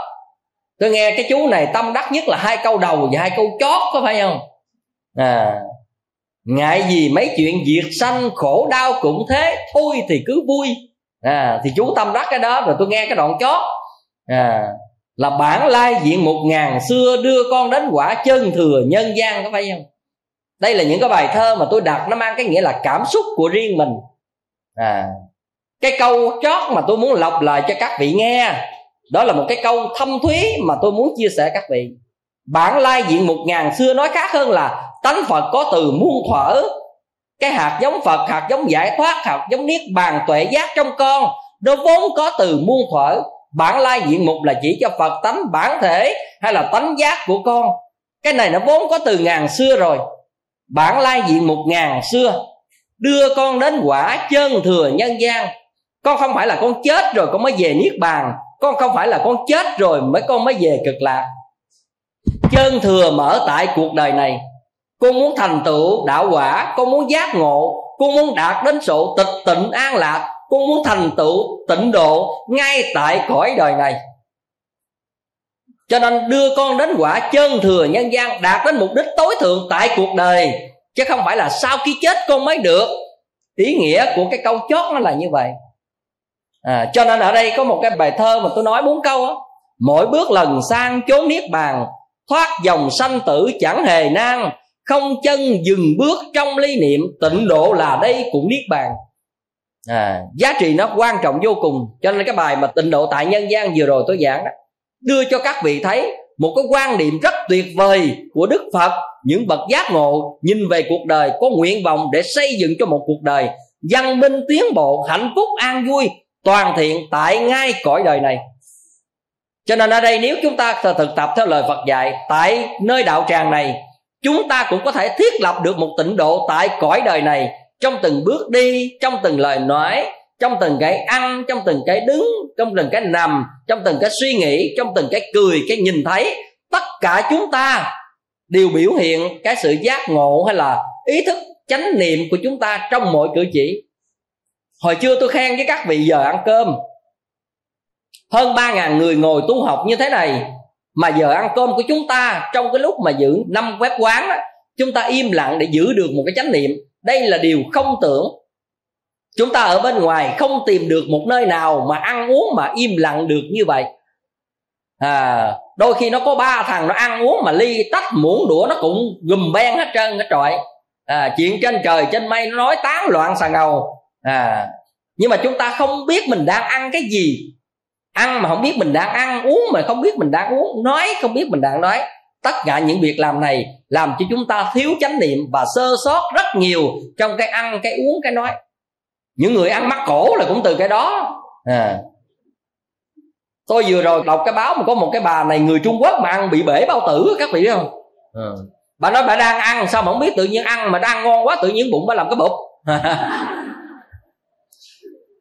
Phải đi bệnh viện giải phẫu xin thưa các vị, trong trường hợp này chúng ta nghĩ sao? Ăn mà đến để bể cái bao tử có nghĩa là ăn mà không có chánh niệm. Tức là chúng ta không biết chúng ta no đến mức độ nào. Chứ thật ra mà nói có chánh niệm chúng ta no đến mức độ chúng ta biết chứ. Khi nó căng bụng hoặc nó no, cho nên chúng ta không chánh niệm, chúng ta lao và ăn này ngon quá, cái chúng ta cứ biết là đồ ăn mà quên cái bụng của mình. Cho nên ăn cái bụng dẻ dét vô cho đá bụng nó bể luôn. À cho nên đây là điều mà tôi thấy rằng á, đó là điều mà chúng ta học mình uống một miếng nước, mình ăn một miếng cơm, tất cả cái này, các vị có chánh niệm, nó sẽ giúp cho hành động và chuyển hóa thức ăn và hấp thụ thức ăn của các vị tốt hơn. Hãy hiểu là như vậy. Ăn mà không có tư duy, ăn mà không có suy nghĩ, ăn mà không có chánh niệm, thật sự đôi khi chúng ta dễ dẫn đến bệnh tật. Cái lỗi, cái sơ suất trong việc ăn uống, dễ mắc cổ, dễ sặc, hay là chúng ta dễ nuốt nhầm những cái này, cái kia nên nhớ là như vậy. Cho nên trong cái quá trình ăn, dành chánh niệm như vậy, nó tốt hơn. Cái thời điểm mà chúng ta tu học, đó là những cái giây phút để chúng ta sống được tĩnh lặng. Chúng ta sống vội vàng quá nhiều rồi. Bây giờ chúng ta phải trở về với sự tĩnh lặng. Thì chuyển qua cái mức độ thứ hai là hướng dẫn các vị trong tư thế ngồi thiền để hành thiền, ngồi thiền để trì chú và ngồi thiền để niệm phật. Bắt đầu tôi tới cái này một phần nữa để chúng ta kết thúc cái buổi nói chuyện hôm nay về cái mặt nghi lễ này xin thưa các vị, để chúng ta có một cái trạng thái tâm thức được an lành, có chánh niệm, có giải thoát, có an lạc, thì đòi hỏi chúng ta phải có sự ứng dụng hành thiền trong lúc trì chú hay là tụng kinh hay là niệm phật. Không có cái này các vị tu suốt đời không an lạc. Nên nhớ là như vậy. Tụng kinh mãi mãi chưa chắc gì an lạc.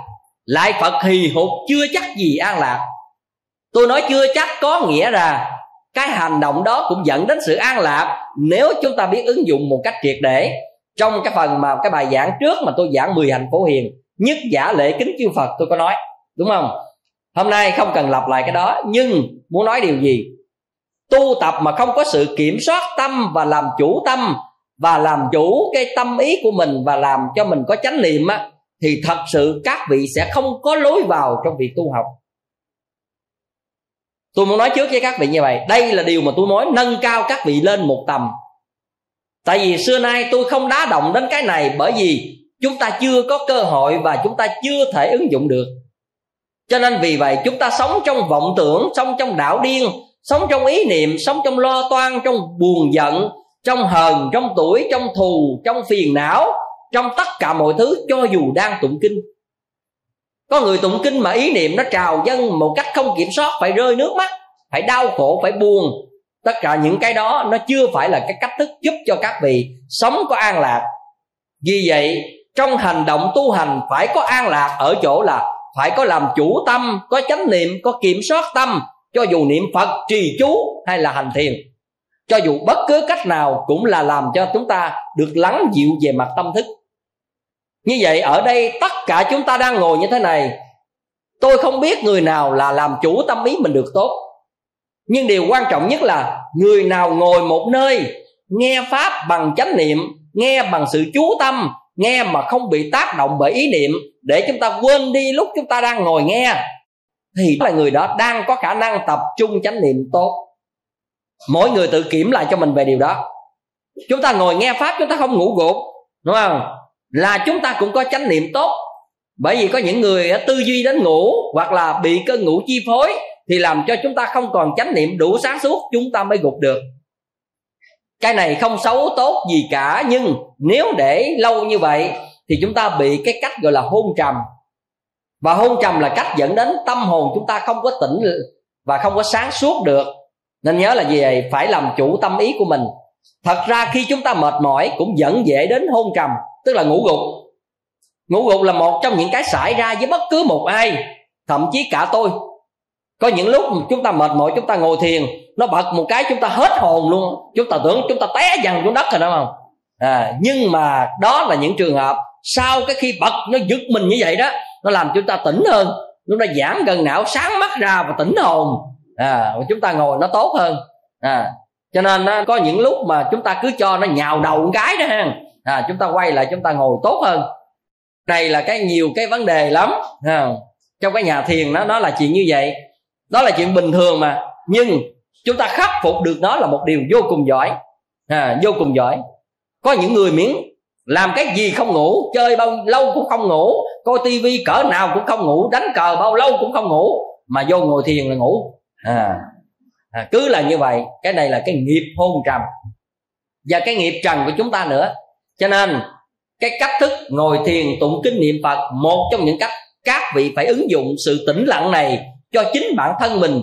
Ít nhất mỗi đêm mỗi ngày trong giây phút nào dành cho mình được phải 10 đến 15 phút thì tuyệt vời. Nhớ là như vậy phải gieo cái hạt giống này.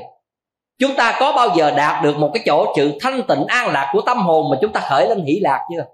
Mức độ sơ thiền của người đi vào sơ thiền là ly sanh hỷ lạc địa. Lúc đó trong tâm nó có trạng thái là tầm tứ hỷ lạc và nhất tâm. Trong năm trạng thái này của người bước vào sơ thiền á, thì ly sanh hỷ lạc địa có nghĩa là xa lìa tất cả những cái tham dục để chúng ta có một trạng thái an lành là chúng ta khởi lên cái an vui. Chúng ta nhớ kỹ khi tu tập, các vị sẽ phát hiện được cái này. Khi các vị kiềm chế cái lòng tham về tình ái sau khi các vị cắt đứt được cái đó, các vị cảm thấy cái hỷ lạc bắt đầu khởi lên và năng lượng tâm linh nó có lên trong người của các vị một cái mạnh lên sẽ tăng về năng lượng. Các vị có thể cắt đứt một lòng tham về tiền bạc mà thay vì chúng ta nghĩ chúng ta phải lừa ai đó hoặc chúng ta xóa đoạt hoặc là ai thiếu nợ chúng ta mà chúng ta đang bị khổ tâm về điều đó, mà nếu chúng ta đi vào trạng thái của sơ thiền, chúng ta cắt được sự tham về về cái đần ham muốn về tiền bạc đó thì tự nhiên con người chúng ta sẽ cảm thấy có một sự an lạc, tĩnh lặng và có năng lượng lên.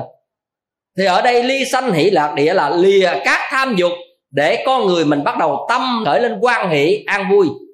Cái an vui này nó không xuất phát từ cái ăn ngon. Cái an vui này nó không xuất phát từ cái mặt đẹp.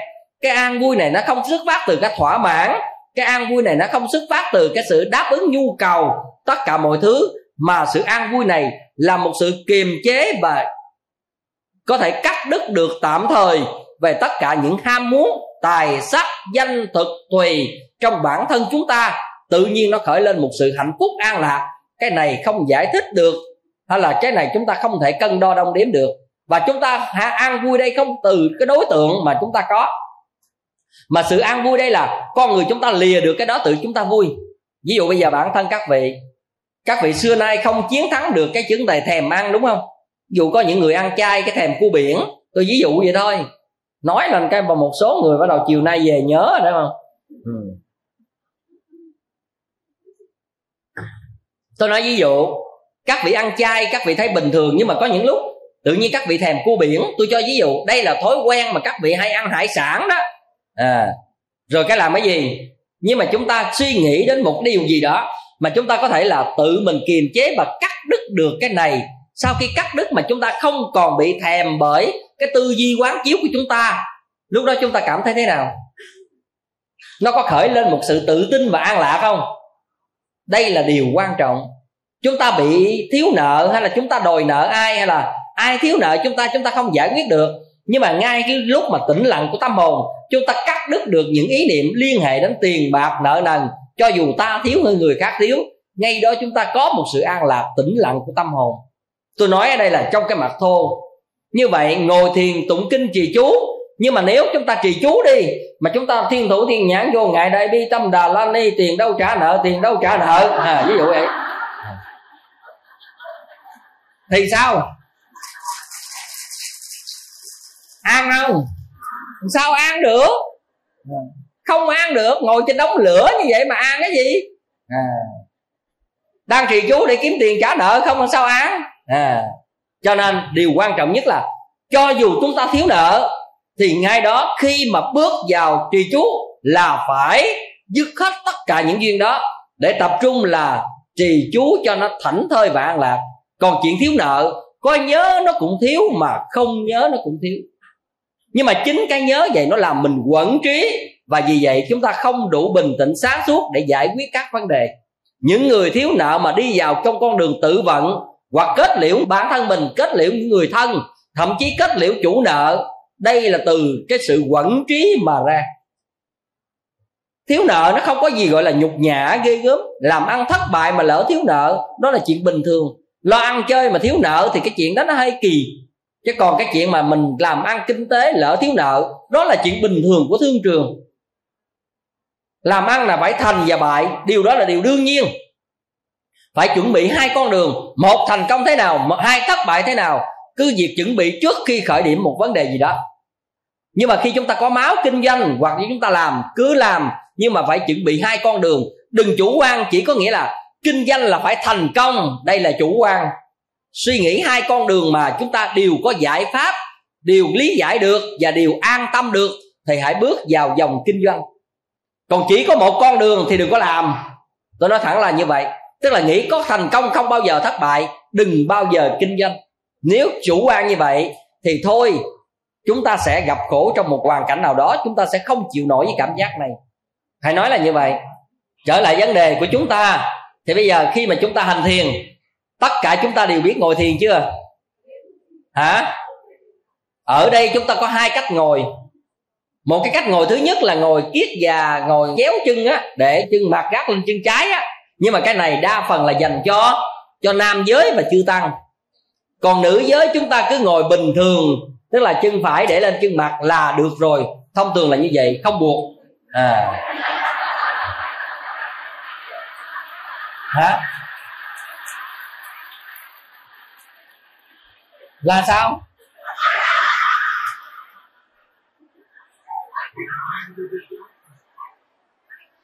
À dạ. chân phải để lên chân trái đúng không? À. Hồi nãy tôi nói cái gì? À chân phải.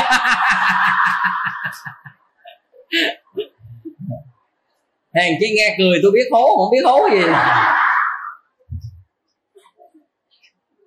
Cho nên cái này á, lúc mà tôi đi xe nó có cái cái hài của uh, hoài linh với gì đó anh gì mập mập đó chí tài.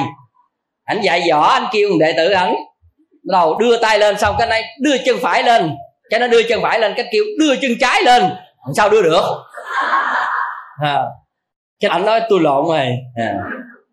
thì bây giờ các vị á, khi mà ngồi thiền á, các vị có thể ngồi hai cách một là chúng ta chéo chân hai là chúng ta ngồi theo dạng là chân phải để lên chân trái à. tính chân phải để lên chân mặt nữa không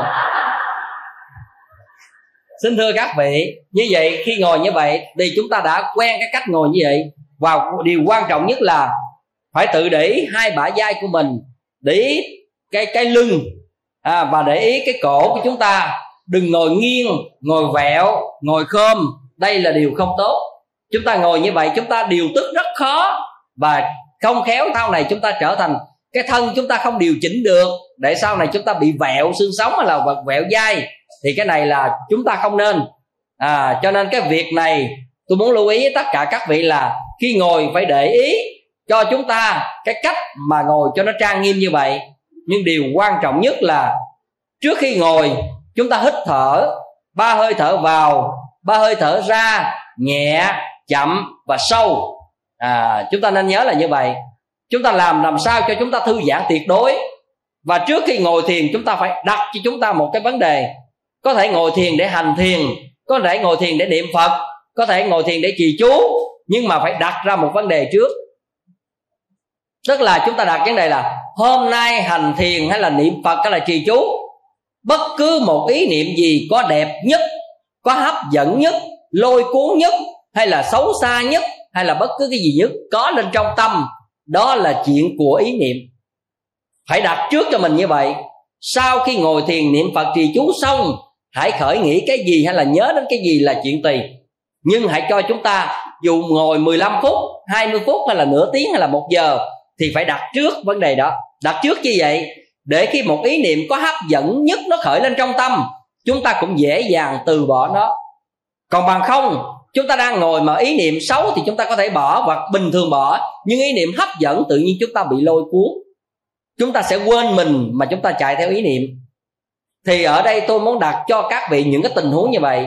Cho nên khi bước vào trong lúc ngồi ngồi thiền thì phải dặn trước lòng mình là cho dù bất cứ cái gì thì phải giữ trạng thái đang là của chúng ta. Ví dụ bây giờ niệm a di đà phật thì phải giữ trạng thái a di đà phật, miệng niệm a di đà phật. Nhưng mà lòng nghĩ rằng không biết cái cửa có đóng chưa, cũng cắt ngay tức khắc. Cất ngay tức khắc là mình hãy kiểm soát điều này trước khi mình hành thiền đi. Đừng để hành thiền rồi mới nhớ. Thì như vậy thì ở đây chúng ta phải cắt ý niệm là ý niệm khởi lên là việc của nó, còn giữ chánh niệm là việc của chúng ta. Chúng ta hãy tập như thế này, lâu dần nó mới có thói quen là sau này, miễn các vị khởi niệm nam mô a di đà phật là tâm các vị bắt đầu tĩnh lặng xuống, và đầu các vị tự nhiên nó thư giãn, nó nằm cho các vị một trạng thái an lành an lành trong từng câu niệm phật. Và các vị cảm thấy lúc đó, chúng ta chỉ cảm thấy là tự con người chúng ta thấy niềm vui mà chúng ta không có cảm giác gì tất cả cái khác à chúng ta chỉ thấy một sự vui và một câu niệm phật tràn đầy cái hạnh phúc trong lòng. Đó là chúng ta đã bước đầu thành công. Cho nên khi mà chúng ta hành thiền niệm phật trì chú, đó là chuyện tiền của chúng ta. Thì trước khi chúng ta trải bồ đoàn, chúng ta ngồi, thì chúng ta phải đọc bài kệ là chánh thân đoan tọa, đưa nguyện chúng sinh tọa bồ đề tòa tâm vô sở trước. Là thẳng mình ngồi ngay cầu cho chúng sinh, ngồi tòa bồ đề, lòng không dính mắt. Án phạ tất barani bát ra ni áp da gia ta ha thì trong cuốn kinh tụng hàng ngày này nó có phần hướng dẫn đó. Chúng ta có thể về tham khảo lại nội dung ở này để chúng ta học thuộc, để hành trì. Còn bằng không chúng ta không thuộc, thì chúng ta vẫn gác chân lên ngồi thiền bình thường mà mang tính cách là hãy điều tâm. Điều tâm bằng cách nào? Sau khi ngồi rồi, nhất là chúng ta có những nỗi buồn, nhất là chúng ta có những cái bị ức chế, nhất là chúng ta bị stress, nhất là chúng ta bị khổ tâm về cái vấn đề đó không có giải pháp nào tốt hơn bằng cách điều tâm bằng ngồi thiền niệm phật hay là trì chú. Không có liệu pháp nào chỉ cho các vị, mà ai mà giúp cho các vị được an lạc thanh nhàn bằng chính chúng ta, tự cứu chúng ta bằng giải pháp này.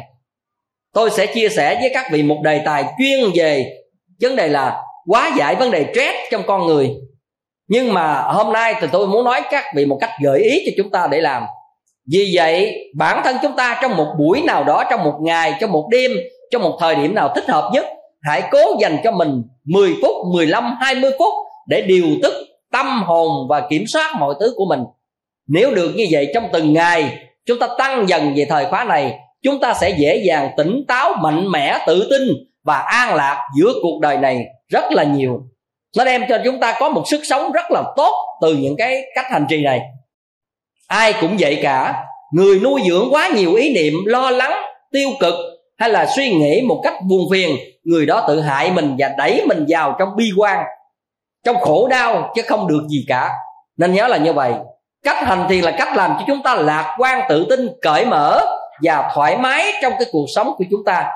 Và mỗi người tự cởi mở lấy, chứ không phải do ai khác để giúp chúng ta được về điều đó. Chúng ta nên nhớ là như vậy vì vậy chúng ta cứ để cắn đắng và đanh dây với bất biết bao nhiêu ý niệm thì không được gì. Cho nên á, cái người hành thiền là tập buông xả đó cái này hơi khó với các vị. Nhưng mà để gọi là trì chú hoặc là niệm phật thì cái này nó dễ hơn với các vị. Có thể chúng ta ứng dụng trì chú bằng bằng chuỗi 18 hạt mà chúng ta cũng có thể ứng dụng bằng chuỗi 108 hạt như thế này.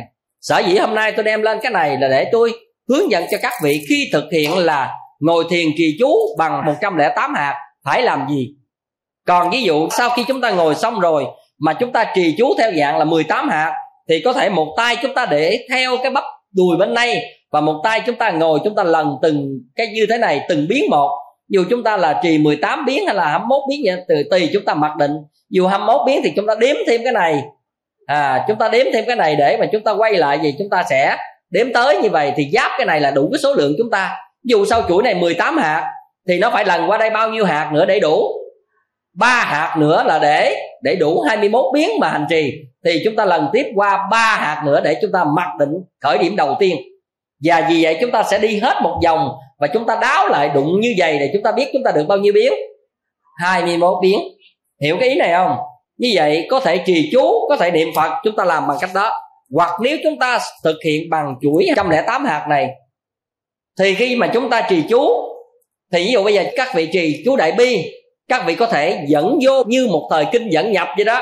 Rồi các vị trì đại bi cũng được, mà nếu các vị không dẫn nhập bằng cách đó, thì các vị chỉ đọc những cái bài kệ, ví dụ như theo mà hướng dẫn mà cuốn kinh pháp hoa. Trước khi vô thì chúng ta có là tịnh pháp giới chơn ngôn, an lam an lam, mà tịnh khẩu nghiệp chơn ngôn là tu rị tu rị ma, tu rị, tu tu rị ta bà rồi tịnh tam nghiệp chơi ngôn rồi án ta phạ bà phạ trực đà, ta phạ đạt mã, ta phạ bà phạ trực độ hám ví dụ vậy, thì ở đây chúng ta có thể tịnh pháp giới, tịnh khẩu nghiệp và tịnh tam nghiệp.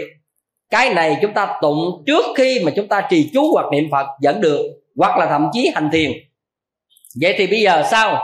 Khi tụng xong mà chúng ta muốn trì đại bi, thì chúng ta không cần tụng dài dòng, mà chúng ta chỉ niệm nam mô quan thế âm bồ tát và sau đó nam mô đại bi hội thượng phật bồ tát và bắt đầu trì tiếp tục chứ không cần nhất thiết phải đọc đầy đủ. Còn nếu chúng ta muốn đọc đầy đủ như một sự dẫn nhập kinh, thì chúng ta đọc rồi tới phần đại bi và chúng ta tiếp tục trì đại bi. Chúng ta có quyền trì 5 biến 10 biến 21 biến 30 biến 108 biến. Đó là tùy cái sự hành trì của chúng ta. Và chúng ta làm gì để chúng ta nhớ? Quan trọng nhất là chúng ta làm lượm từng hạt này, bỏ qua hạt kia giống như bà già mà hạt đậu biết nhảy vậy đó, thì cũng được. Ví dụ như chúng ta bỏ hạt lúa, hạt gạo, hạt đậu trong hai cái chén vậy, ví dụ bây giờ chúng ta muốn trì 21 biến mà chúng ta không có chuỗi, mà bây giờ để ghi nhớ nó khó, thì chúng ta cứ lượm 21 hạt sỏi, hạt đậu gì đó, bự bự đó, để vô chén vậy. Cứ chuyện biến cái bốc bỏ ra, bốc chừng nào mà quơ vô chén nó không đụng nữa thì sao? Biết chúng ta đã đã đủ. Như vậy có thể bao nhiêu hạt là tùy chúng ta mặc định. Hôm đó muốn 108 lần thì để 108 hạt.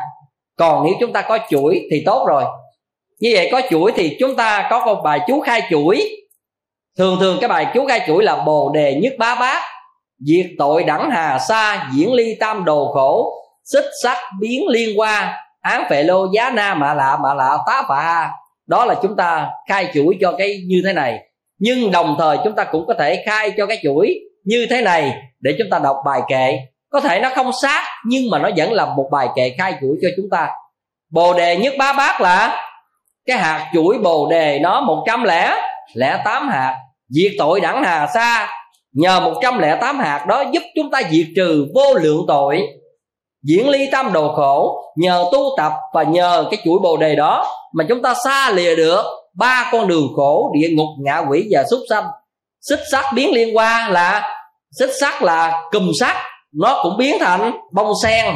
Để nở, như vậy thì ở đây nói là những cái ràng buộc khổ đau trong địa ngục mà bằng tu hành cũng vẫn chuyển hóa được và muốn nói ý thực tế là dù bất cứ khổ đau nào chúng ta có sự tu hành điều chuyển qua được như vậy thì chúng ta sử dụng cái chuỗi 108 hạt thì chúng ta phải chéo nó lại như thế này khi chúng ta ngồi chúng ta cầm 108 hạt chúng ta để lên hai cái đầu gối của chúng ta đúng không và như vậy khi chúng ta lấy cái khởi điểm của tay nào theo thói quen của chúng ta là tùy nếu chúng ta lấy khởi điểm thói quen của của tay trái thì chúng ta cứ để bên đây mà chúng ta thói quen, chúng ta thích lần ở tay phải thì chúng ta để bên đây. Việc của chúng ta, cái này nó quan trọng nhất, nó chỉ cho chúng ta biết đây là cái chốt để biết rằng là đáo đi một vòng là đủ cái số lượng thôi. Chứ nó không có quan trọng gì ở chỗ là ở đây phật hay là cái gì ở trong này, hay là thần chú gì nó nằm ở trong này. Chúng ta có quan niệm là làm gì? Lần tới đó cái lộn qua vậy nè, không dám lần qua sợ tội gì đó. Cái này không đúng gì cả. Cái đó trừ tự chúng ta mà vẽ rắn thêm chân á, là chúng ta tùy rồi, tại sao chúng ta phải chéo như thế này? Bởi vì thói quen của chúng ta là phải lần tới. Chứ không thể cái này lần tới, cái này lui cái gì được, cái này lần tới, cái này lui được. Mà tất cả hai tay chúng ta đều phải lần tới. Vì vậy, cái sâu chuỗi này, khi chúng ta có sâu 108 hạt thì chúng ta chéo một vòng. Chéo như số 8 vậy đó, trong cái cầm dày. Và khi chúng ta để lên tay của chúng ta, bắt đầu trì á, là chúng ta lần. Hoặc là bắt đầu niệm phật là chúng ta lần. Như thế này. Tức là cứ lần tới hai tay chúng ta đều lần tới. Như vậy thì chúng ta cứ lần tới mà đáo một vòng tới đây thì chúng ta biết được 108 biến mà chúng ta thực hiện. 108 biến có thể là trì chú mà 108 đó cũng có thể là niệm Phật. Đó là tùy chúng ta. Sau khi niệm Phật và trì chú xong rồi thì chúng ta làm gì hồi hướng? Thông thường, nếu chúng ta tụng mà hồi hướng thì chúng ta chỉ đọc theo cái dạng mà gọi là a di đà phật thân kim sắc á hay là chúng ta đọc mà ái hà thiên xích lãng á cái đó vấn đề đó là tùy. Hay là chúng ta có bài là phật thân thanh tịnh tợ lưu ly á thì cái vấn đề là tùy. Rồi niệm ba biến niệm phật hay là niệm các câu niệm phật tứ thánh theo đó. Ví dụ bây giờ chúng ta đọc ái hà thiên xích lãng là biển ái muôn ngàn thước đi. À, khổ ải vạn trùng ba là khổ ải lắm trùng ba gì đó. Dục thoát luân hồi khổ muốn thoát khỏi luân hồi. Tạo cấp niệm di đà là di đà nên mau niệm nam mô tây phương cực lạc thế giới đại từ đại bi tiếp dẫn đạo sư a di đà phật. Thì khi chúng ta trì chú rồi, chúng ta niệm tới cái đó rồi, chúng ta niệm ít câu niệm phật rồi, chúng ta tứ thánh kết thúc. Hoặc nếu chúng ta là người đi vào mà niệm phật, thì chúng ta khỏi dẫn nhập kinh mà chúng ta đọc bài a di đà phật thân kim sắc, rồi chúng ta niệm phật là được rồi. Hoặc nếu chúng ta thuộc được bài là chúng tích tử kiền thiền xứng tán đó thì cái bài này nó hay hơn, nó dài hơn mà nó hay hơn, là tôi cũng rất là thích. Bây giờ chắc hết hơi rồi đọc ít câu nghe như thế này à chung thích tự kiền thiền xưng tán đức di đà vô hạn lời xanh vậy thôi à. đọc hết hết thầy ừ xin thưa các vị từng bài như thế đó chúng ta có thể đọc mỏ đọc không hoặc là chúng ta ngồi bắt đầu hành tiền trì thì chúng ta cứ đọc những cái bài đó rồi sau đó bắt đầu chúng ta ngồi xuống chúng ta cầm chuỗi chúng ta niệm phật à khi chúng ta niệm phật như vậy chúng ta mặc định là mỗi thời công phu như vậy là bao nhiêu chúng ta niệm chừng ấy để chúng ta có thể là kết thúc mỗi vấn đề một rồi sau khi niệm xong chúng ta nguyện đem công đức này hướng về thắp tất cả hoặc có những người nguyện là con nguyện đem công đức trì chú niệm phật hay là hành thiền hôm nay. Hồi hướng trang nghiêm cõi tây phương tịnh độ để sau khi xả báo thân, con và tất cả chúng sinh đều vãng sanh tịnh độ. Đây là tùy nguyện vọng của mỗi người. Sau cái bài mà hành trì để hồi hướng, và chúng ta xả thiền và chúng ta kết thúc. Như vậy thì ở đây có nhiều cách xả thiền. Xả thiền thì cái này chắc là nó đòi hỏi chúng ta một thời gian nữa để chúng ta ứng dụng xả phải nhúc nhích thế nào, động thân, động đầu, động cổ như thế nào. Nhưng mà thông thường thì thôi, chúng ta cứ so bóp một cách đơn giản nhất. Để cử động trước khi chúng ta buông dò ra đó, thì chúng ta thoa bóp và động một chút xíu. Ví dụ cơ bản của người xả thiền, thì tôi nói để các vị ứng dụng được cái gì về nhớ thì mai này các vị ứng dụng. Ngồi năm ba phút thì chả là cái gì, nhưng mà nếu những người ngồi nửa tiếng một giờ trở lên, thì trước khi xả tiền thì chúng ta phải như thế này. Trước hết là chúng ta phải gục đầu trước. Ba lần như thế. Rồi chúng ta quay qua bên đây quay qua bên đây. Quay qua nhẹ nhàng lại ba lần như vậy. Rồi chúng ta mới động vai về. À, chúng ta để yên nguyên trong tư thế ngồi đó. Chúng ta động vai mỗi bên ba lần như vậy. À rồi sau đó rồi chúng ta mới để tay đó chúng ta rướn người về trước ba lần như vậy. Rồi bắt đầu lúc đó là chúng ta mới lấy tay ra chúng ta mới gỡ cái chân chúng ta xuống. Chúng ta để dạng tự do rồi bắt đầu chúng ta mới so bóp từ đầu, từ thân, từ người, từ lưng, so bóp tất cả mọi nơi. Rồi so bóp cả mặt, so bóp chân xong rồi chúng ta mới lấy hai cái trái chanh của cái này nè. Chúng ta để cẩn nhau về chúng ta chà nhẹ nó để nó có hơi ấm và chúng ta ịnh vào mắt chúng ta. Mở mắt to ra và chúng ta ịnh thẳng vào. Và như vậy chúng ta sẽ làm mắt chúng ta sáng xong rồi chúng ta mới có thể bước chân xuống để đi, hay là hoặc chúng ta nằm xuống chúng ta nghỉ. Đó là tùy của chúng ta tôi hướng dẫn các vị một cách cơ bản vậy thôi. Để người ta giúp cho mình hành thiền, nó có cái pháp hành thiền thế nào? Tụng kinh nó có pháp tụng kinh thế nào? Trì chú nó có pháp trì chú thế nào? Tôi nói một cách cơ bản như vậy trong cái vấn đề ứng dụng. Để mai này phật tử về nhà, chúng ta tự dựa vào ở đây. Chúng ta biết cách để chúng ta điều phục thân tâm của mình. Cái này thật ra mà nói thì cái thời gian chúng ta hơi quá rồi. Thì chúng ta nói một cách cơ bản như vậy. Rồi khi chúng ta hành thiền chúng ta tụng kinh chúng ta niệm phật chúng ta có một cái khái niệm cơ bản thì ở gia đình chúng ta tự có thể làm trước bàn phật mà có thể trong mùng trong phòng riêng của chúng ta chúng ta được hết nếu ở trước bàn phật thì chúng ta tươm tất trang nghiêm một chút còn nếu trong mùng trong riêng chúng ta hành trì để ngủ thì có thể chúng ta mặc đồ ngủ chúng ta vẫn ngồi như thế được rồi chúng ta hành trì một chút gì đó rồi chúng ta nằm xuống ngủ nhưng trước bàn phật thì phải mặc đồ trang nghiêm thậm chí có thể mặc áo tràng. Và không có áo tràng thì chúng ta có thể mặc những bộ đồ mà chúng ta mặc tu á, cũng vẫn có thể ngồi được trước bàn phật để ứng dụng, để thực hành. Còn trong phòng riêng thì chúng ta cũng có quyền mặc những đồ cá nhân của chúng ta. Rồi chúng ta hành thiền trì chú, chúng ta giữ dụng bằng tâm á. Nhưng mà phải dụng tâm thôi, chứ không dụng ở các cái khác. Thì dụng tâm như vậy chúng ta cứ hành trì, rồi chúng ta ngủ. Cái vấn đề đó là tùy mức độ của mỗi người. Nhưng trang nghiêm nhất thì chúng ta phải chuẩn bị cho mình tốt nhất trước khi tụng kinh ngồi thiền niệm phật ở bàn phật, ở phòng riêng, hay là ở một không gian yên tĩnh của chính chúng ta, thì cái khả năng chúng ta thành công về mức độ này rất là cao. Chúc các vị hành trì được nhiều lợi lạc. A di đà phật.